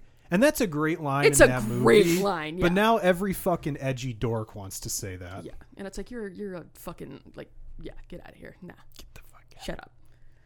Come back to me when you're Harvey fucking Dent, asshole. Yeah, move along, move along. Oh, those movies are so good. I'm trying to think of other moments where I was when she when she tells him the when theater. she tells him at the end of Batman Begins like you know what we can't be together because of your mask or whatever and he's like well I won't be you know I won't be Batman forever she's like no not that mask this one it's like oh it's like oh oh oh oh, and that letter in the the second one that oh Alfred my Burns. god Oof, oof. You're We killing me. we were talking about this yesterday. Who's the better Rachel Dawes? I thought Katie Holmes did a better job Interesting. See, disagree. I like Maggie Gyllenhaal Yeah. better. There's something about her I don't know this doesn't doesn't the acting style doesn't do it for me I don't know how to describe it. See, I feel the same way about Katie Holmes. I've got nothing against her. She's fine. Just doesn't jive for me. See, I And there's the Scientology stink. oh, poor that- thing. But uh, see, to me, I I take I have I feel Maggie Gyllenhaal is much more believable as like the tough, Oh. you know. You want to talk about crying moments? They're just all coming back to me. Have you ever seen Brokeback Mountain? no Oh, Alex, the end of that movie, Heath Ledger is like he's got an old shirt of Jake Gyllenhaal's, and Jake Gyllenhaal had been dead for like twenty something years at this point. It's this quiet nothing moment at the end of the movie. He just opens a door, and the sh- I'm gonna cry talking about it, and the shirt is still there, and he just kind of like fixes it and adjusts it a little bit. Close the door, movie ends, sobbing, sobbing. Embarrassing. I saw it in a theater. It was an embarrassing state of affairs. I'm just gonna keep breaking in with these, so continue talking. Cry, crying in the theater is the worst because then you're trying to like, okay, no one noticed. no, everybody noticed. I know. Everybody noticed. There's And the anyone Toy else Story crying? Bail me out. I was with Joey. We're watching it to the end. I don't even remember what the fuck happens. I look over. I'm like, oh, trying like to Every hide it. fucking Pixar movie is designed to get you to cry. That's why I don't watch those motherfuckers. I look anymore. over and he's like hunched in his seat too, and I'm like, okay, yeah, all right, we can we can sob on each other. It's fine. You also do you think every Marvel movie they just start off with they first they design the big action set piece at the end of the movie and then they work backward. Uh, It's like here's the action we want to do because this is all we care about. Then we're gonna work backward to try to make it make sense. That's probably the way they do it. I wouldn't be surprised. Hamilton, just in general. Oh, don't- crying in public. At least everybody else was crying too. You're not doing it yourself. At least the people in our section were. I saw um, Sobbfest. Baby race. Oh, we're gonna start talking about how I cry when I watch Bluey. You're gonna do that to me. You're gonna put me on blast on the podcast.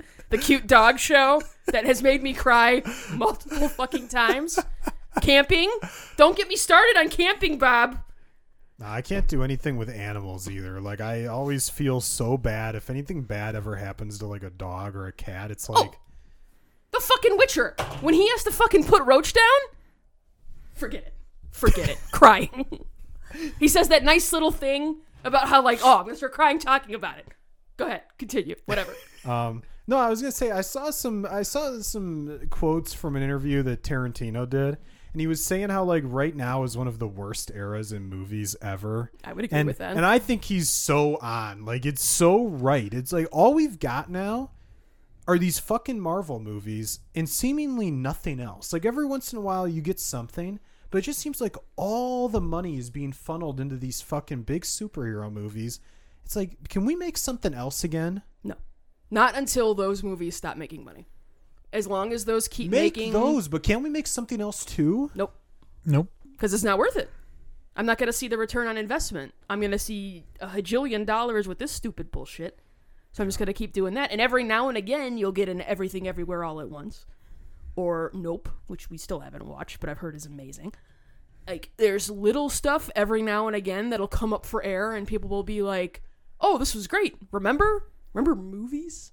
But I would argue, though, to a degree, you know, the I, I wonder how how few of those like good kind of little under the radar movies there are relative to you know how many there were 20 years ago uh, versus you know is it just that we're just flooded with so much you know like is the volume of the big blockbuster stuff's just so high that it makes the volume of the more niche stuff seem low There is definitely a, a lesser amount of your mid tier, like comedies, romantic comedies.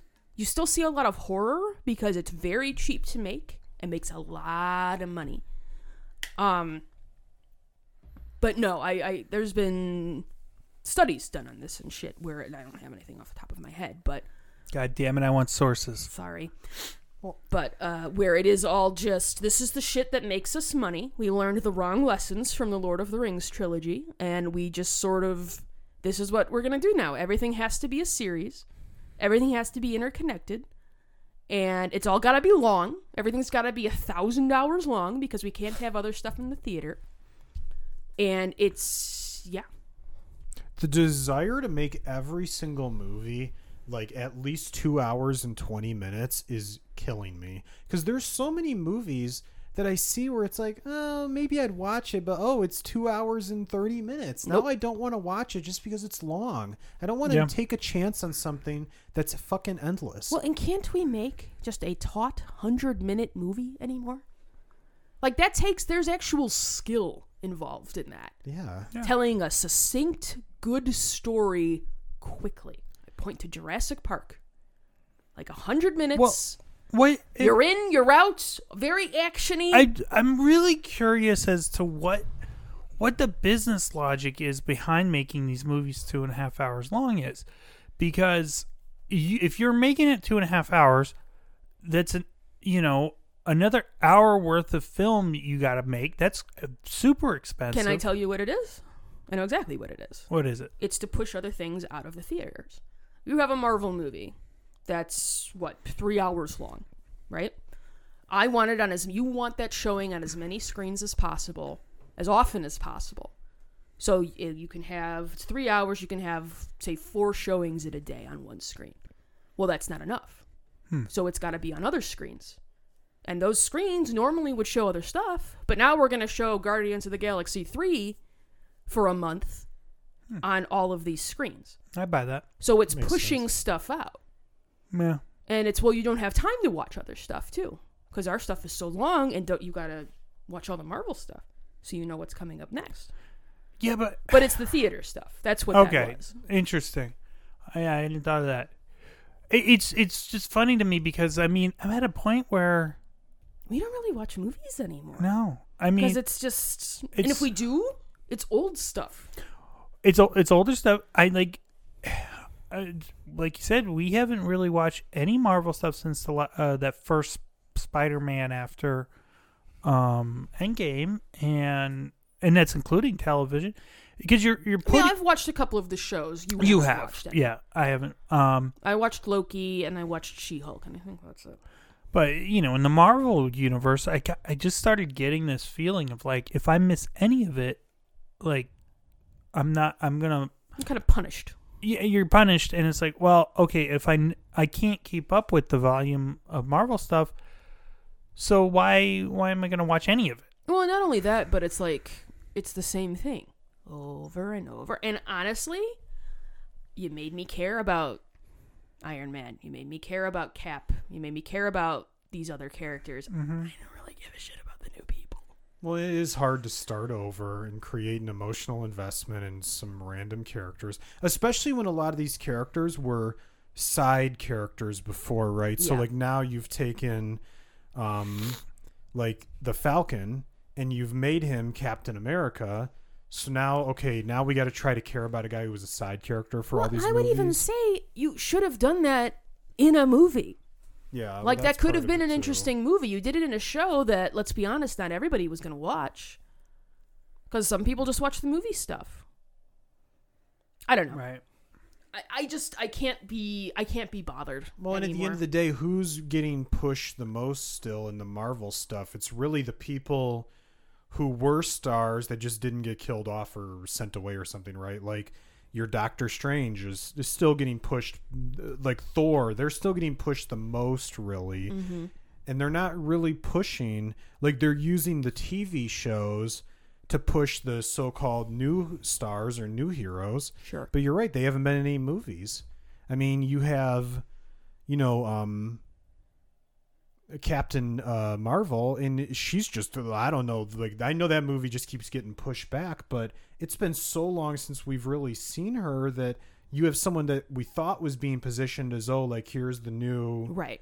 leader or something, Right. or new big star. And you haven't heard it's been years. anything since I mean, when like did, Endgame. when did Captain Marvel come out? That movie, that was like three or four years ago or something. I feel it like was before Endgame, wasn't it? It was definitely before Endgame. yeah Um, Yeah, it's been a while. and But and that's the other thing. I can't. I've got enough to keep track of. I can't keep be keeping track of this shit. yeah, no, I think there is just a general burnout, and I kind of feel like that's the reason why you're seeing so many less Marvel movies. Is I think they know there's a general burnout, and they don't want to risk killing the whole thing. Sure, sure. And if they only do one every once in a while, people are still going to go, oh shit, and go to the theaters. Well, because it does have to be in an event. That first Avengers felt like an event. yes i and you know if you look through like what was it the first four phases i guess is I, Insane. whatever right like No, but I think you're right. I think that's yeah like every marvel phase four or some shit. every Marvel movie that came out felt like this is must watch Well, movie. and you know what else used to feel like that? Star Wars. WWE. No. But you've done the, no Star Wars. Yeah, you've you're right. Marveled Star Wars. I like. I've heard great things about Andor. All I have heard is that it's a great show. The writing is outstanding, and I'm like, I have no time and I have no room in my heart left yeah. for Star Wars. But that's how I felt because uh, you're right because it's the same thing with Star Wars. You had the new movies, which the first one was fine, and then the next two were mostly shit. The second one, especially, I know like there's a lot of differing opinions out there, but I felt like the second one was mostly shit, and the third one was mostly shit. and so that Now, the third one is just a is a laughably bad movie. yeah. Um, Like and then and then in the theater. and then the worst part about the third one is they kill off the best actor. so it's like we can't even use him going forward unless they like force revive him or something. I mean, they could do whatever they want. you could the end of the do whatever you want. but you kill off the best actor, which sucks. Um, and then you do the Mandalorian, which has been really good and had some really great moments. Mm-hmm. Right? You want to talk about emotional moments? Um, they had some great stuff in there. But I will tune in for the third season yeah, of The I'll, I'm going to keep watching The Mandalorian. But again, it's like, okay, The Mandalorian's great, but The Mandalorian didn't make me want to watch The Book of Boba Fett. No, not And it didn't make me want to watch Andor or whatever else there is. Like, it has to be something to me that's interesting or you have a really great actor or something. Well- it's like, okay, you got Pedro Pascal. Okay, now you've got a little bit of a hook there for me. Ooh, and you know what? In January, we got that Last of Us uh, series. yeah, and, Speaking and of that'll him, and, and that'll more than likely be good. I'm stoked for that. Um, you have a lot of the writers from the games that worked on that so i mean it's more than it's i'm gonna go ahead and guess they didn't hire people for that tv show that hate the source material but unlike other we'll see stuff. we'll see what happens What could you possibly be talking about? Yeah, we're gonna adapt these books. We don't really like them, but we're gonna adapt. we don't them. like the books and you know we really think the video game is shit Okay, but we're gonna work on the show Let's go. Oh my god. Um but no, even with Mandalorian season 2, it was like why are you giving me all of these backdoor pilots for shit that I don't care about? Get that Star Wars ass out of my my Mandalorian show. Man, Go away. I'm, I'm still salty that they took off his helmet at the end of season one. Because man, if he would have taken off, it would still hit. But if he would have taken off that helmet It for the been- first time for Baby Yoda at the end of season two, when frickin' Luke shows up, I guarantee you, everybody ever who watched that scene would have been crying. I guarantee it mm-hmm. You're not like wrong. you got to have some you got to have a little bit of planning if you're going to build the big moments. Don't they just don't do shit haphazardly. Like he takes the helmet off for the fucking robot to heal his wound. It's like dude just heal the wound. I'm keeping the goddamn helmet on. Or he could have taken it off and they could have not shown his face. You could have, like, we done, know like, an what he loo- over-the-shoulder it's pedro pascal. We all know know what he he looks looks like, like, right. but do yeah do the behind over the shoulder shot. Don't show his don't show his face. But they don't plan. They've shown they don't plan.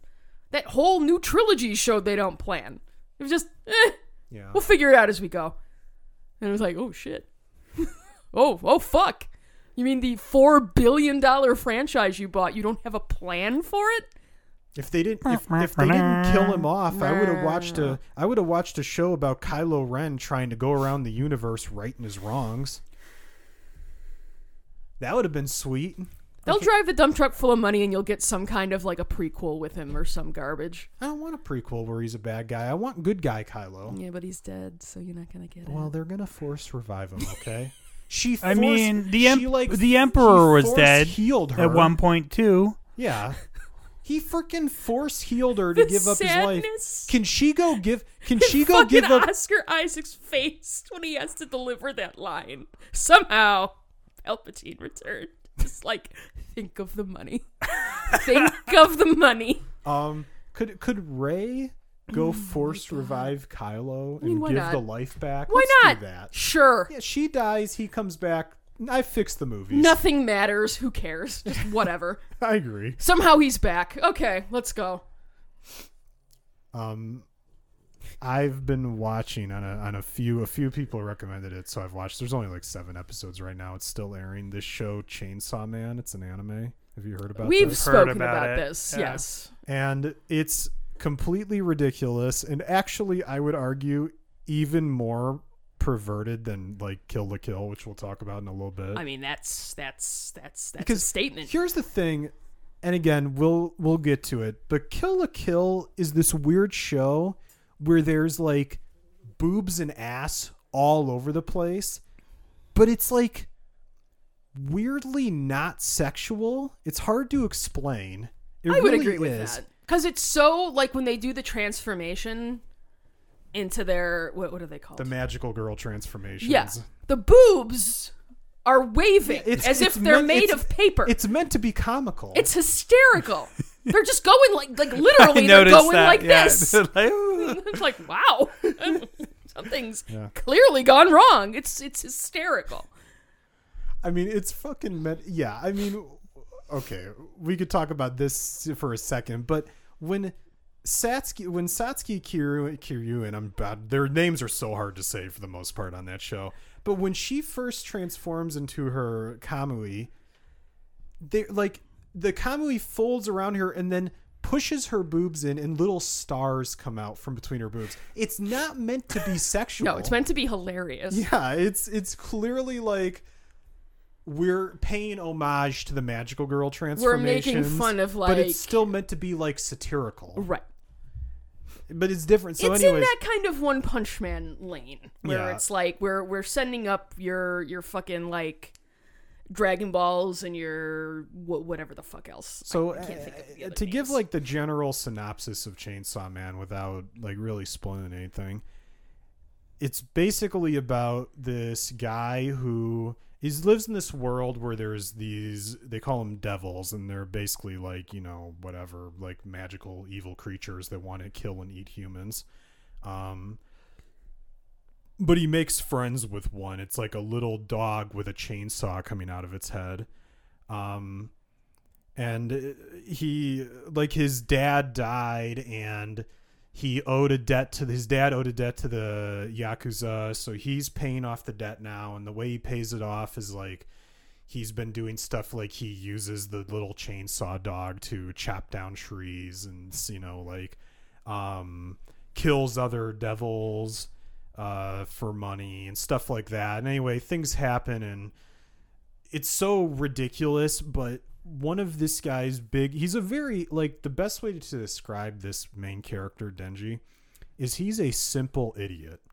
And so not with actual like any sort of disability just a total simpleton. He's a simpleton, right? and his big motivations in life because he's been poor for so long and has no friends and never interacts with any women is all he wants to do literally this is the storyline at the start all he wants to do is touch some boobs that's his motivation in life so every woman he ends up Never interacting with, Japan. they're framing her boobs while he talks to them because he can't even hear what they're saying. He's just staring. He's just all he wants to do is touch some boobs. right. Get a good So- look, Costanza. Yeah. yeah. so there's this one scene. It's only like the second or third episode. So and you'll if you ever watch it, you'll probably forget I said we were talking about it not long ago. I think somebody brought it up to Bob, and it's definitely on our.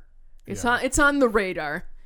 Yeah, uh, Kill la Kill guys. You has you got to Well, I got to get through Kill la Kill first. Yeah, okay. Um, but anyways, there's this scene early on where he's talking to this woman and she's telling him about how she had her cat stolen by this devil and the devil's holding it hostage from her and Oh, and uh okay. and he doesn't give a shit. He's staring like he's staring at some food that's in a vending machine. He doesn't care at all. He couldn't care, possibly care at all. Then she says, "You know what, Denji?" Because she knows he's a fucking total perv. She's like, "I know you've been looking at my chest. I will let you fondle me if you save my cat." And he goes from not caring at all to suddenly he gets super fucking serious and really mad. And he's like, I can't believe that goddamn devil stole your cat. I will kill that fucker and get your cat back for you. I swear on my life I will. Like he's so it's such like an immediate Like like, a- emotional change like on a dime. It's so good. It's so it's it's just like Kill la Kill and it's completely ridiculous, but oddly even more sexualized because that's the whole storyline. Literally, I've watched like five episodes. that's all we got. The whole show right now is that he wants to touch boobs and fuck women. That's it. Hey, simple motivations, man. I can't argue with them. Glorious. What else you got, Pop? Oh, let's see. I get. I do got to get more Kill la Kill on. We How She- far in did you get? Did you Uh, get That's the episode f- that's the main event. You got anything else? Oh, oh, I see. I want to go. last Oh, okay. I, I'm sorry. Sorry. Oh, Okay, yeah. hold on. I do have I do have two topics Okay. on the list. Bob has started taking notes. I have. Oh, But another thing about the movie stuff. You were talking before about notably like, oh, our run times have gotten longer. Yeah, of course. Yes. Anyways, I was talking Uh, about another, no another thing you were kind of talking about. We were talking about movies and how there's seemingly only like Marvel stuff now and everything, other than a few things here and there.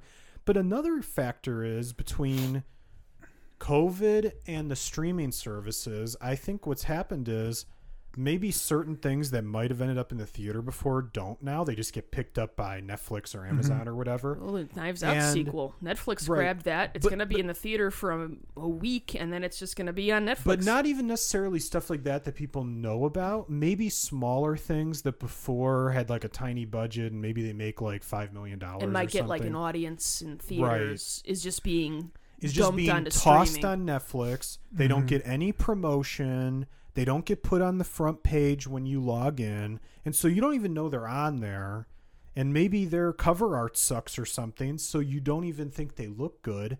And there might be, I'm sure there's a lot of stuff on these services that actually is good, but It's you'd have no way of chance. knowing it Right. has no so this promotion behind it. this is a, it, i in a way a decent segue into one of the two topics I had on my list, um, which is to talk about the Disney Corporation. Sure. Um, so, um, why don't we, uh, actually we can start with so I today um I took our daughter to the movies to see Strange World, which is the new Disney movie. Did you guys even know? I this was aware just because there's been lots of joking about they're not promoting it because there's a gay main character. Yes. Um, I've and seen a couple billboards. Who I've probably s- won't be gay when it comes out in China. Well, because we need to be able to let that shit out, Alex. Because not everybody likes that stuff. Sure. I've seen a couple billboards. I've seen a few commercials when I've been like on the treadmill at the gym, and that has been it. Yeah. Um, fine movie. It no, it was it was nothing to write home about, but it you know it was fine. It was a good time in theater, and um, You just wanted some movie theater, I just wanted some movie theater popcorn, which is which is a valid excuse yeah, to go to the movie. you know. Um, and it had a runtime of 102 minutes, Ooh, so nice. I was pretty excited Right about that. there. Okay. Four star. You start at four. If your movie is over two hours, you start at three stars. You like, you you I I You got to work hard. you got to work hard. Um. So, anyways, but you know, this new Disney movie. I had no idea, like at all about this, and, and the only because I'd been thinking about this for a couple weeks. I was like, huh, maybe I could get away with taking Izzy to the theater, and so we were, you know, itching for something to do today, and I was like, well, let me just check what's out, and oh, hey, there's this Disney movie out. Cool, we'll go see that. Um, so yeah, like no promotion and uh um i'm like there's part of me that wants to go find the certain parts of the internet that are going to be like ha- losing their minds over the gay teenager um but uh, now, is it integral to the storyline, or is it very easily editable out? oh no you can edit it out That's what I was curious about. yeah no there because there's been discussions in the Tumblr realms regarding that. Uh, yeah, I mean it's it's a weird thing because it's like because because the thing is it's so the the kid wants to impress the other kid um because he's into him and it's like and there's like yeah but i'm just like thinking about it and like everything that has to do with that plot line in the story you could edit out definitely How short would the movie be, though? not much shorter Okay. Is the other kid gay as well? yes Well, that's Yeah, I mean it's very it's I will give it that. It's like it is very much like this is not ambiguous. Chapek was like, "Don't promote it at all." Uh, this is like it's you know, it's like this is very clear this is what it is and it's it, it's kind of refreshing cuz it's just there. Well, there's not. A, then, yeah, it's- that's just you're not- what people are asking for. they- Right. they're not making a big deal about it. Nothing. No one in the movie's like, oh, okay, I didn't realize you were gay. No, No, it's, it's not just a story like- about that. It's just, it's just there. It's just there. Gay people Um, exist. Fat people exist. You know, not So- everybody's white, right? It's it's it's just so you know from that perspective, it's uh, actually quite refreshing. But um, anyways, that's not the topic I wanted to talk about. So, but it was because you got this movie, and by all accounts, it's bombing. Like well, when you don't tell people that a movie's out, they're not going to. I guess see the it. expectation is it would make forty million this weekend, and it made eleven. Like it, it's doing terrible. Um, and compared to what's the other one that just came out? Is it Black Panther? No. That came Yeah, yeah. out Wakanda Forever. Was it a few recently. weeks ago. Okay, maybe Wakanda Forever's uh, doing well. But anyways, I would also say though, you've only like, like I have seen so many advertisements for Wakanda Forever. Yep. Everywhere you turn. it's the It was Happy be- Meal toy. Yeah. Um, so, anyways, um, so Disney's got this weird thing going on. Meanwhile, in the background, are you aware of what's been going on with the Disney Corporation, Alex? Generally, Okay, I'll give the the quick summary of the situation, um, which is uh, a couple years ago, uh, longtime CEO Bob Iger uh, finally retired, um, and uh, they kind of they named this guy Bob Chapek to succeed him. Um, excuse me. So, um, interesting little bit about Bob Chapek. Um, he was not the original plan. So there was somebody else that Iger had been grooming for the role, and then for whatever reason, after the decision had been made, because there were there was like two people who were gunning for the job, and at a certain point, one guy won, the other guy resigned from his role at Disney, moved on to do something else, and the guy then the guy who won, just for whatever reason, van, like quit the company, disappeared. So Chapek became this backup plan, and Oh, so he even wasn't even considered. he wasn't the he wasn't in the original running. Um, I mean, that's that's it's clear now as to why. Yeah.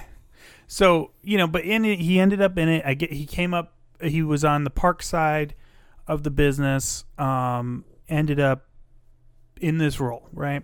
Um, since Bob Chapek has been or was CEO, uh, he did quite a lot to piss people off. Um, and he seemed very focused on short-term gains. Um, and it was really he was cutting a lot of he was trying to cut costs through the parks. Now, in his defense, a very tepid defense, he did have to deal with COVID and everything, you know, and the, how how that affected the parks and attendance, and that was a challenge. It was a challenge for everyone. sure. So it's not a surprise.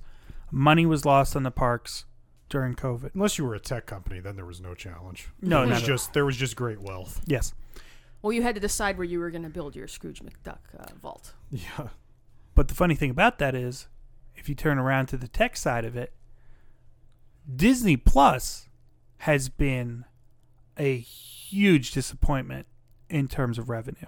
Well, this is the thing. They're making a shitload of money on it, and they have a ton of su- subscribers, but they're spending insane amounts of money on these TV shows they're putting on there. Mm-hmm. Like crazy money. Yeah, I mean, I think they, they said they lost 1.5 billion dollars on Ooh. Disney Plus last quarter. Um, and uh, and ev- so something I read today was that it it was so bad, like they found that like Chapek had had some of those losses buried in other places, Nobody. so it didn't look as bad as it really was Not great. and it already looked really bad.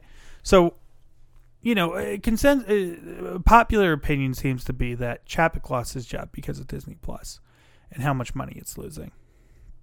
So, um, they're you know they brought Iger back to hopefully right the ship and get somebody to replace him because he's on for two more. He's on for two years, and presumably that will be a pretty hard It's a hard line. cutoff. Yeah. Um, you know, because he he was CEO for 15 years, and then y- you know he's old. He's I'm sure. Not young. no, I mean I'm sure at some point, you know, making Like, money is great. Enjoy your but- money. Yeah, right. Like, um, although for some people, I guess like the act of making money just brings them joy. So, um, but it, it's fascinating what's going on over because this was like there had been some like rumblings about Iger coming back as CEO in like the Disney dark web. Oh, dear God. Disney dark web. Disney dark web. I mean, I thousand percent believe that's a thing. Oh yeah, but you know, no, it didn't really seem re- like a it was a real thing. And then they had this earnings call. It went terribly, and like a week later, um, Chapek's out. Evidently, they called him and just said, "Don't bother coming back to work." I mean, you can't be hiding losses That that was because Well, you- that's you, can. You can, but if it gets found out, I mean, that starts fucking with like stock price and you're like it causes a lot of problems. Misleading Yeah. investors, you could get sued. Like, come on, man. Yeah. Um so you've got Bob Iger coming back and you know, on the surface, a lot of longtime Disney fans are like really happy. They're hoping he'll undo a lot of the things that Chapek did with regards to the parks cuz that's what people really care about is the experience at the parks and for good reason. But the question, but if the real problem was how much money is being spent on the streaming services, he might leave the parks just the way they are, We'll see. I, and they might need to keep it for the to balance the. I do think a lot of it is though. You're making a lot of these. I'll say unnecessary sequels, and you're Mm-hmm. shoving them over to the to Disney Plus. And I mean, did we need Hocus Pocus two? Did we need to waste the money to make that? No. Well, so this is the interesting thing, and this comes back a little bit to what Alex is saying. You're going to have your own streaming service. And if you're going to get people to subscribe to your streaming service for $15 a month, you need to make sure you have a lot of content. And that's going to mean putting out, in the Netflix scenario, a lot of mediocre to bad content just to fill time. But Well, you need some tent poles too. you need tent poles um, but you you just need to churn out a lot of content. So you've got this you've got a couple problems. You got the problem of you just need to put you just need to spend a lot of money making content. But then you've also got to host a lot of infrastructure to make your streaming service work. I mean as much as you know cable suck to pay however insane much to get so many channels you're not working watching in that model the media uh, you know the content creators don't worry about the distribution. They're literally just handing it off to the cable companies and saying here you know you deal with how to get it to people's houses. So you've got all of this together. And now all of the various streaming services are having this problem to certain extents and so it's i think it's going to be really interesting to see over the next i'm going to say two years what changes in streaming Well, has Netflix really? Are they highly profitable? i don't know My impression was the goal and where their stock started having problems was when growth stopped. Was what the goal with Netflix was just growth, growth, growth, right? Yeah. As long as we keep getting more people subscribed, it doesn't matter how much we spend on content. It doesn't matter what our fucking balance sheet looks like. We just have to get people subscribed to and just keep it going up and up It's to get the stock price to go but up, But there's right? so many people on the and, and planet. and right, and that's what Netflix ran into is they eventually ran into oh, we've pretty much have everyone subscribed that we possibly could right. to a certain degree. Obviously, there's Yeah. a degree of turn, churn, but um, and that's what all these streaming services are going to run into because they're all just let's grow, grow, grow. Yep. And let's see where we can top out. And we kind of know what the general top is because whatever Netflix got to is pretty much the general top. Mm-hmm. Because I don't, I don't even like everyone has a Netflix account pretty much, or you're sharing one. Yep. Um, Well, I, it's- this is this comes back to a question I've always had, and I'd love to sit down and talk with someone who's really uh, like a a an expert in economics, um, from the academic side, not a Gordon Gekko, um, and because you've got these publicly traded companies that um like I get it. If you're if I'm putting if I'm going to buy shares of Netflix, right? I'm what I'm buying shares of Netflix because I'm assuming it's going to grow faster than if I were to put that money in a savings account right. right so if if i'm if i still hold shares when it hits market saturation it stops growing well i might as well take my money out and put it in a savings account or put it in something else that's growing right? So like i've always thought this like why? So and, and that's where the problem of we always have to be making record profits comes from. And in it, it's that's just it, it it's it sucks. It, it's just the way the system is set up that if you're not making more than you would you're you're gonna you know you might as well take your money out. But what where my mind always keeps coming back to is like i feel like we need there needs to be like a mechanism built into publicly traded companies where at a certain point they have to buy back their shares and go private again because you can't grow infinitely. No, it's not possible, and it's insane to think that that's possible. yeah i mean because i mean you can only keep like you get to a certain point where you can only grow as fast as the rate of you know the population grows in general. And i know we've recently cracked 8 billion people on the planet which is insane because i remember a time Not that long ago that it was seven billion. and i believe it was under 6 billion at some point in our lifetimes like so This is going great. go good so speaking speaking of population, I uh, saw something the other day that I kind of skimmed over because I just don't really care that much.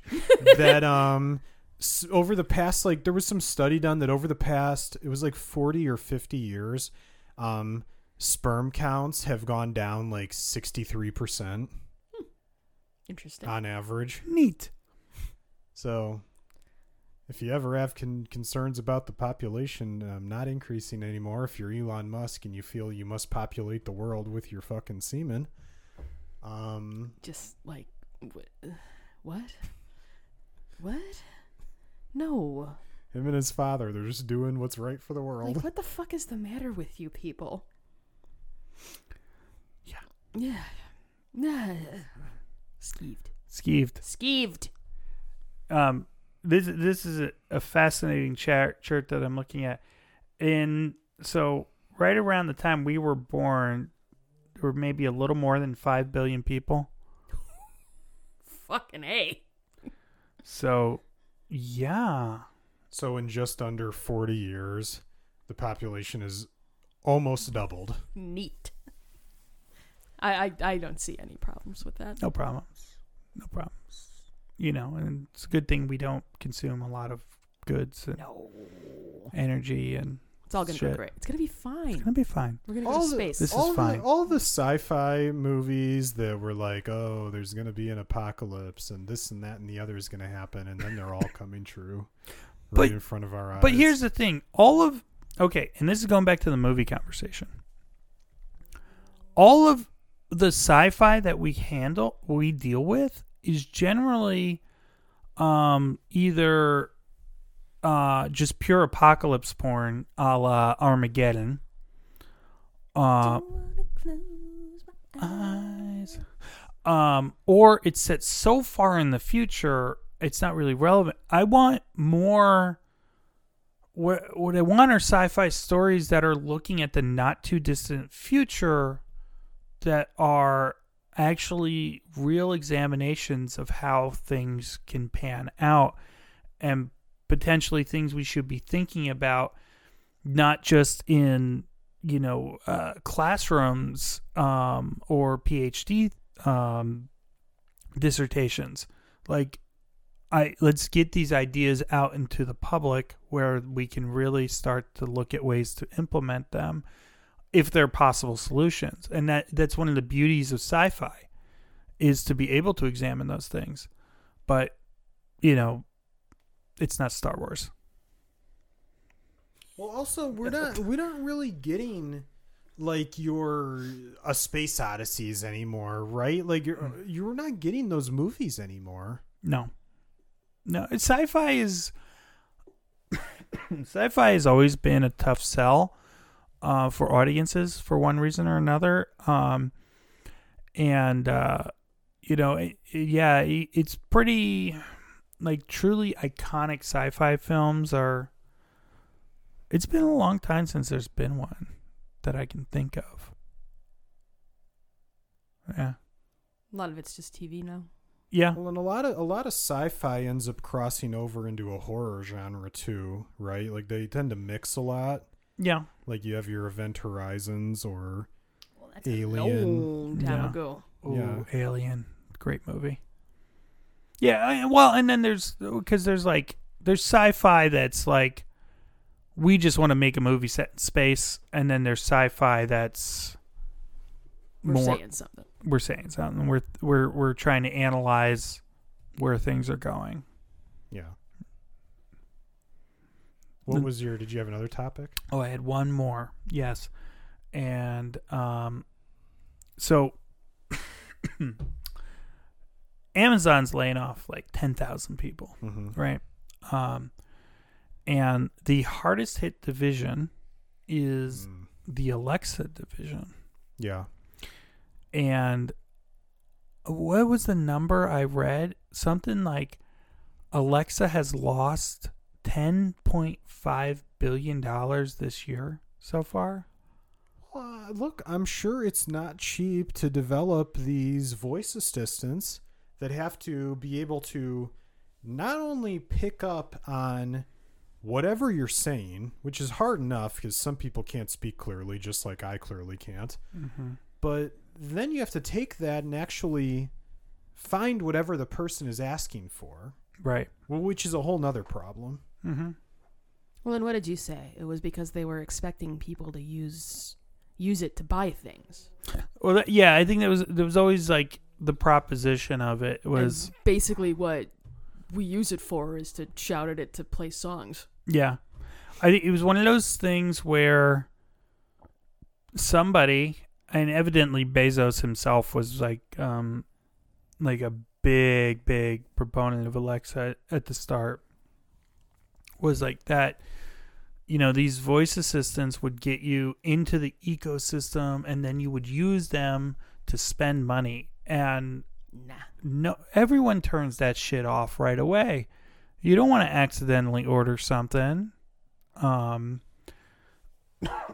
uh and and really i mean what do what do i mean yeah we we use it to turn on the lights turn off the lights set timers and and that's really it i mean sometimes we'll play music through it but we don't use the voice assistant to do that anymore because it never gets the right song. Well, and also the voice assistants, generally anything you want to do that you were going to ask the voice assistant to tell you or do or whatever, you could have just done on your phone faster. And Most, most, of the time. most most of the time, and most people have their phones stapled to their fucking arm anyway. Mm-hmm. So you always have it.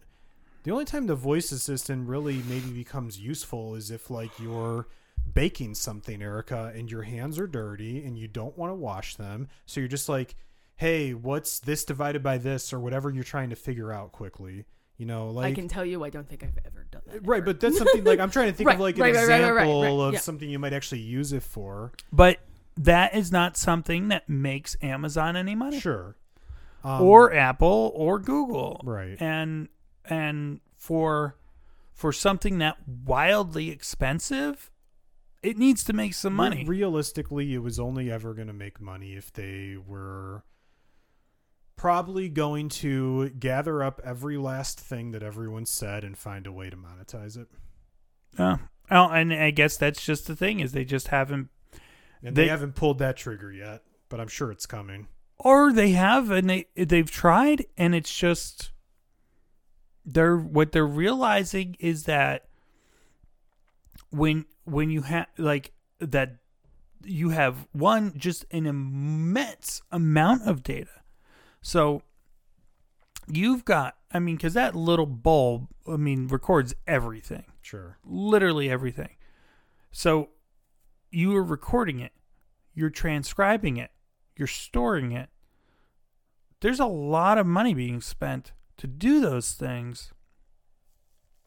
So you need to then actually be able to make up those costs in other ways and it's like they're not. Like what do you okay you you know okay so you figured out through excellent detective work that i really like Eggos. Good job. You know how my grocery store knows that? Because i buy it frequently. Like it's it's just there's you know the concept of big data and uh, this is so much of tech has been has been living on the promise of big data and it i think just so much of it's useless. Well, I think the metric they would probably care about, and because the real the reality is, especially when you're selling these echoes and things of that nature, your fire sticks, whatever, for so cheap, they're probably either breaking even on the actual device or maybe even losing money on it. Um, because development costs are outside. That's like a different thing than like the actual equipment they're building and selling to you. Right. Um, we don't know how they're really doing on that specifically. oh no we do they're They're losing money on that too. they're losing money um big time they're they were selling um everything at cost At, At- the start or when it's on sale. no that's like they get the start is they're selling at cost Okay. i mean So then most people are probably buying them on sale, so they're Yeah, definitely losing. they're money. losing money on every they they had the second gen or the third or whatever they had echoes on sale like a week ago for two dollars Yeah. And normally sells for 30 40 like they're taking huge losses on these things So the metric that I'm sure they would care about if everything else is a loss leader would be we sell someone an Echo and then their Amazon purchases noticeably increase, right? Yeah. Whether or not they're even using the Echo to do it, which is a whole other thing. But if someone were to buy an Echo and suddenly their Amazon purchases increase 30% from prior to the Echo purchase, then the Echo is probably worth it to them and whatever they're losing on it. Um, but Right. that must not be happening. yeah I, I said something very similar to her the other day which was it'd be really interesting to see um how much money people with an Echo device spend versus how much money people without one spend. And the numbers are probably very similar. By the way, this is the at least the fourth time today. Bob the dog has just bombed me. yeah, he was dropping some brutal just ones upstairs. absolutely nuked me. You had it coming. No, you had it coming. I pet the damn dog. Don't even start. We know you don't pet the dog. I pet the dog. Wow. I Here it- pet the dog. Here in there. A little. Hurtful. The truth does it's generally just the hurt. truth. And now is it time? Do you have anything else? I don't. I mean, uh, look, obviously you guys have only watched like five or six episodes, so there's not going to be like that much to talk about right now. Oh no, we'll But- have more once we finish. But obs. um, I'm having a great if, time if, though. eh, if if if if you haven't watched Kill la Kill, please turn off the episode. This is it. It's over. I'm gonna be spoiling a few things that I think should be experienced by actually watching them. Just turn the fucking episode off. Hug me. Hold me tight. See you later. Hit stop. Anyways, Support us on Patreon. yeah, it's uh, tw- it's uh, thousand dollars a month now. Um, Do you know the name of the Patreon?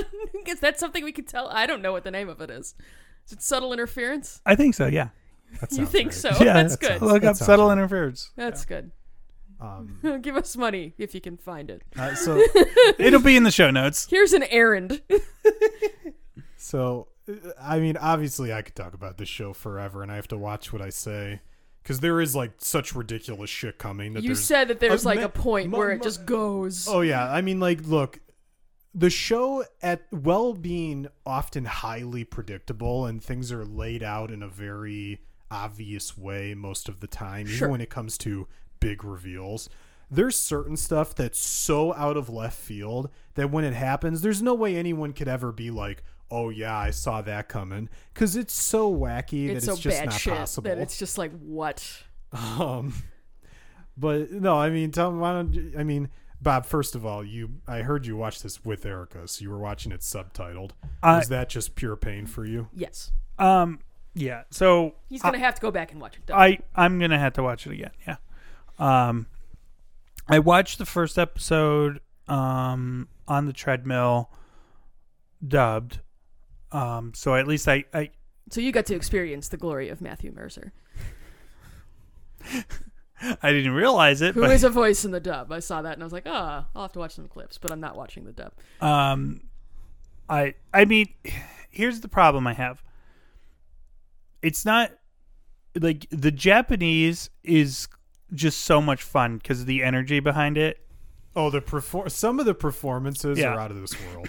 this is this is always my. I just got to stop you real quick. There's the character, uh, known. I think her name's Nonon Jakuzure, the little girl, like with the pink hair. Do you know who I'm talking about? She's one of the elite four. Yes, yes. And in the latest episode you watch, it's when Ryuko's gonna fight. Um, oh my god, what's his name with the freaking kendo stick? I don't like anybody's name. I know who you're talking about. Who He's w- one of the elite four. He's Yeah. got like the pointy green hair. yeah. and uh, Satsuki isn't there to watch the fight, and that's that's all you know. You don't know why she's not there, but uh, Ira Gamagori, the really big guy, tells Nonon, "Oh, she's not here to watch the fight," and j- she just goes, "Wh- "What's that? What does that mean? Or what's that mean?" But the delivery in Japanese is so incredible. Where she's got that fucking really shrill, annoying voice, and she's like, "Nani sore." it just like- it just works. It's yeah. so good. But go ahead. The energy in the Japanese performances. it's just so fun. It's like I want to watch those, and I just I can't, I have so much trouble focusing to read the subtitles. So I, I probably when I, although I mean I did watch One Punch Man all subbed. I mean, you don't really like. You can kind of follow One Punch Man without having to like. That's fair, but I mean I I, I can watch subs. I will. I just a lot of times the dub is a lot You easier. you for usually me. go with the dub. I I like the energy of the uh, the Japanese performances, Yeah. and usually, I mean, the music is the same. Um, Mm-hmm. sometimes they'll change the music on you, and it's it's a noticeable Oh, and downgrade. the, the music in Kill la Kill. Oh, it's so good. wonderful. Oh, you haven't even heard, Erica, the best song. It's coming like halfway through the run. It's unreal. I'm assuming I'll know it when I hit. it. Oh, you're gonna know when it hits. There's a song in there that's an all-time anime song, Okay. like all-timer. I mean, I am exhausted, so I don't know that I'll watch any tonight, but we'll see. Maybe I'll flip on an episode or two. Oh yeah, I mean, um, I'm trying to think like, yeah, some of the Japanese performances are so good. Like I said, uh, Jakuzure, her voice could not be more nails on a chalkboard. Like it's so irritating, but obviously, But that's what it's supposed to be, right? Right. Exactly. Um, I, I now what's your? I feel like this is a character people are either gonna love or hate. But Mako Mankancho, Love her. She's great. she's incredible. She's outstanding. she's Kidnapped every episode. I love it. she's like Mako is like if Jar Jar Binks was turned up to a million, but made way better. Like But made charming. Yeah. Like the first time you meet her, she beats up her brother for like trying to steal money from Ryuko. And then is like, oh shit, I'm gonna miss the bus or whatever. And she's running after her and she's like, I'm not gonna make it, I'm not gonna make it, I'm not gonna make it. And she gets out, she goes, I I made, made it. it. it's so good. It's glorious. I, I, like I said, I'm having a blast. I'm only I I just found out. Well, I don't want to spoil anything for Bob, but um, uh, uh, yeah, some some uh, a few things were revealed. Nothing like Nudist beach. cackling. like stop it. That's the Mercer scene that I need to find on YouTube and watch because oh my god. But um, yeah, I'm I'm having a, a delightful time. Oh man, Satsuki is like the king of the fucking speech. Like some of her speeches are so like I can't even remember what she says, but the first time you see her she goes on the whole rant and she's like subjugation is liberation and all the other yeah. shit she says. It's like, oh, they weren't just telling us about fascism for no reason. okay, this is Oh what, yeah, no, they're this is- tying it in. this is what we're doing. There's some there's some not subtle um Not at all. like that's the thing about the show. They're hitting all these themes and none of it's subtle. No. I mean it is right in your face and very laid out. We've got 26 episodes to say what we need like to we say. like we we've taken the we've taken the women who randomly have no clothes on trope in Japanese and anime and we've turned it up to a million and we've shoved it right in your face. yep. Um, and I like in the early episodes, you know, like in the first three episodes, like Ryuko is very embarrassed to be dressed wearing nearly nothing. Mm-hmm. Yeah. Yeah. And, uh, you know, whereas on the other hand, like Satsuki, Satsuki right out of the gate is like, I don't give a shit. Right. I'll fucking walk around naked if it means getting to do what I want to do. This is what needs to be done. Yeah. They give the old uh, the old anime excuse. This is the form in which a kamui unleashes its most power. You know, as she wears next to nothing. Just fucking hysterical. I did appreciate that their first fight comes that early in the Oh run. yeah, I thought I was ha- like I it started getting into dude, it. and that, was fight's the, awesome. Yeah, it's really good. That's that first clip that I, you had sent to us, and we're Mm-hmm. like, we need to watch this fucking show.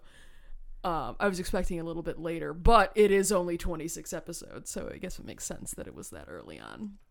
Yeah, no, I I love yeah that fight where like they first like go to f- fight and like a shockwave just goes off around them from their power and like the students are flying all over the arena.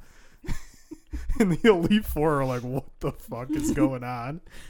It is very One Punch Man in that respect, though, where it is just kind of like the the uh, uh, secondary damage to everything Oh, is yeah. is is ridiculous, and then is fixed immediately, like the next day. Oh, Like they destroy that school on like a near Unlimited constant funds. basis, and the next day it's fine. It's well, I think fixed. that's one of the things they say like right out of the gate, like pretty early on. The, the teacher is trying to say to one of like the principal or something like we got to like rein her in like we can't just let her do whatever she wants and They're the like, principal's like yes, we can. the principal's like her mother owns the stool school what do you what do you want us to do right, she's exactly. in charge Like, sorry, man. Um, but yeah, the the magical girl transformations are just unreal. They're so over the top. Oh, they're great because having grown up watching that genre a fair amount, it's just it's funny to see it send up. Um, I'm trying to think like in the early episodes. The oh my god, episode four, Bob, where they have to make it to school through the obstacle course and the traps and everything. I didn't get that far. I thought you watched that one with me. I thought you went to bed after that one. I thought I went to bed after three. So is the last thing you saw when they fight each other and then Yeah. like Oh, I thought Okay, you were okay. I didn't realize I watched three episodes without you. I thought I only watched two more. Yeah, okay. So the last thing you saw was they have their big battle. Yep. And Satsuki beats her, but then she's like, you know, oh, you're gonna, you know, you're gonna destroy what I've built here. Well, go ahead. I'm sending the whole school after you. You which was also just great. Yeah. Well, I I and I love like the clubs. oh yeah. There's a million clubs. You haven't even seen the beginning of the clubs. The tennis dress was hysterical. that that got me. That popped me. Just ridiculous. But I uh, that's like that's what I want out of my anime. It should be oh, ridiculous. when when she shows up in the Kamui and the boxing club guy is like, "Oh, you're trying to distract me with your fucking body." Well, fine. I'm gonna take off my clothes too then. The I'm not even wearing my sexy panties. like, it was like It's like no, you know, you're you're so young. You shouldn't have sexy. panties. Oh man, there's so much good stuff, but uh like the in that episode 4 right at the start where she doesn't have the Kamui and it's getting ironed and at first she's like, "Oh no." And he's like, "Oh yeah." Oh, this is amazing. it just like melts the wrinkles away. No, but I, yeah, I love that battle in three because like Satsuki, like right out of the gate, like when she puts on the the Kamui um Junketsu, she's like, you know, the whatever it is, the house butler or whoever is like, don't don't put that on, you know, you know, you're not supposed to do that or whatever, and she hits him with like the ask not the sparrow how the eagle soars. and they put it in big like letters Yeah. around her. Like, okay, like you you know what you're getting into, like right from jump. They're like, this is just what this is. I love Satsuki's uh, design with the big eyebrows. Like they're so there's like her design is so like I don't know like regal, right? Like intimidating. They knew what they were doing. Yeah. But I'm trying to. Yeah, I mean, I, that that first battle is so good, and she just beats the shit out of Ryuko. I mean, the whole time. Sets the tone for sure. So you're you're actually very eager to see them fight again. Yeah. But well, we I mean we can kind of leave it because I don't want to spoil anything else for Bob, and then I will no doubt be finished with the series by the time we podcast again. Okay. Excellent. Because I, I hope you both do. Because there is so much. There's so many great scenes and so much to talk about. And man, the music. And they got some go-to songs, right? They love the uh, "Don't Lose Your Way" song. I love frickin' Satsuki's theme. Oh, it's great. It's almost. It sounds like it belongs in like a Red Alert game or something. See, the trick is I need to get this. I need to get it up and working on the iPad, so I can watch that on the treadmill at the gym. Because doing it on the phone just doesn't cut it. It doesn't Why- do it justice. Right? Why doesn't Why doesn't it work on the iPad? You just haven't set it up. I haven't set it up. Yeah. Well, Well, and our iPad's old, so not every app works. Like we were trying to. I think it was Disney Plus. I thought you were trying to log into Netflix and it was just being weird. Eh, that might have been it. Yeah. And I don't know if we're just logged into too many things with it at this point, but Well, what are you watching this on Hulu? Yeah. Oh, that's right. I'm sitting here thinking it's Netflix. You might be able to get into Hulu. I don't Yeah, know. I haven't tried. Yeah, give it a try. So, but yeah, that's that's the trick. As long as I see, I'm not a huge fan of running on the treadmill, but it does allow me to watch some television. So It is how you watch Stranger Well, and that Things. and that makes it easier to pass time too if you've got something to distract you. Oh, 100%. Uh, running on the treadmill is just like, just to music is it's impossible. It's so boring. so boring.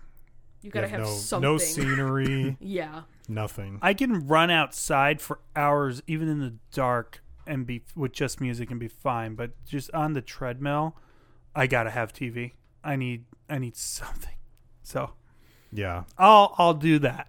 Yeah, so I think I um, got two weeks to get caught up. Yeah, and I think once you kind of get to a certain point, so many episodes, like pretty much every episode at a certain point, start and stop on cliffhangers. Like I every mean, single episode. Yeah, like I'd say now, like six kind of not a huge cliffhanger, but I was like, oh fuck, I, should, I need to go to bed.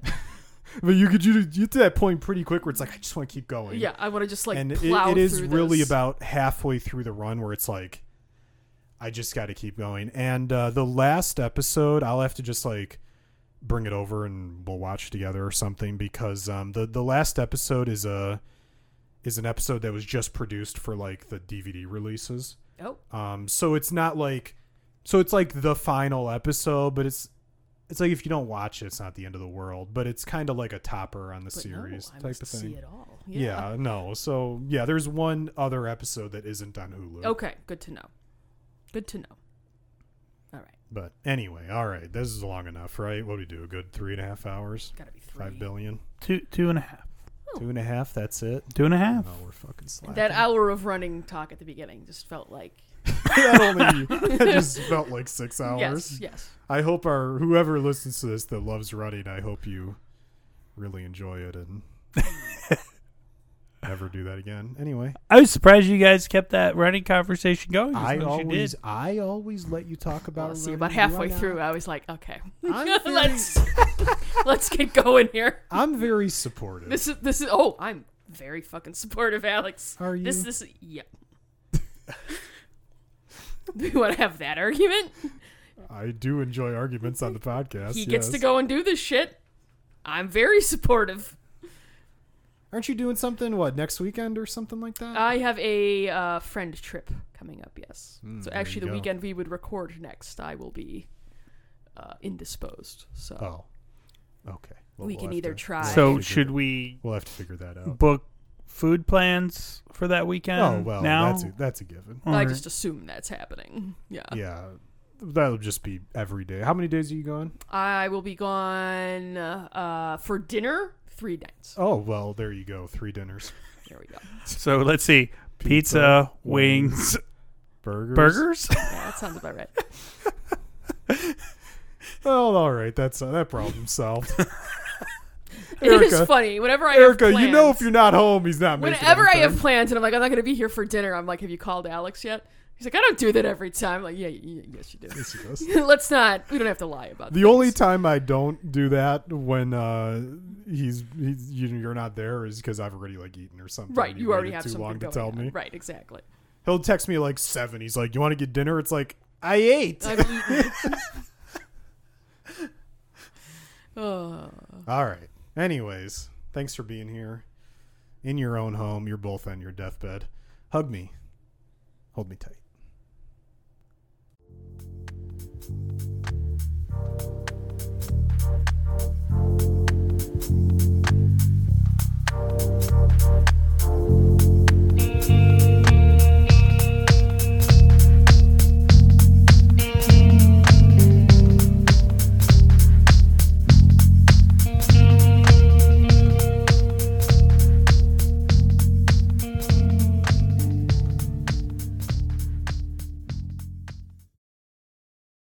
This has been a Puma Knife production.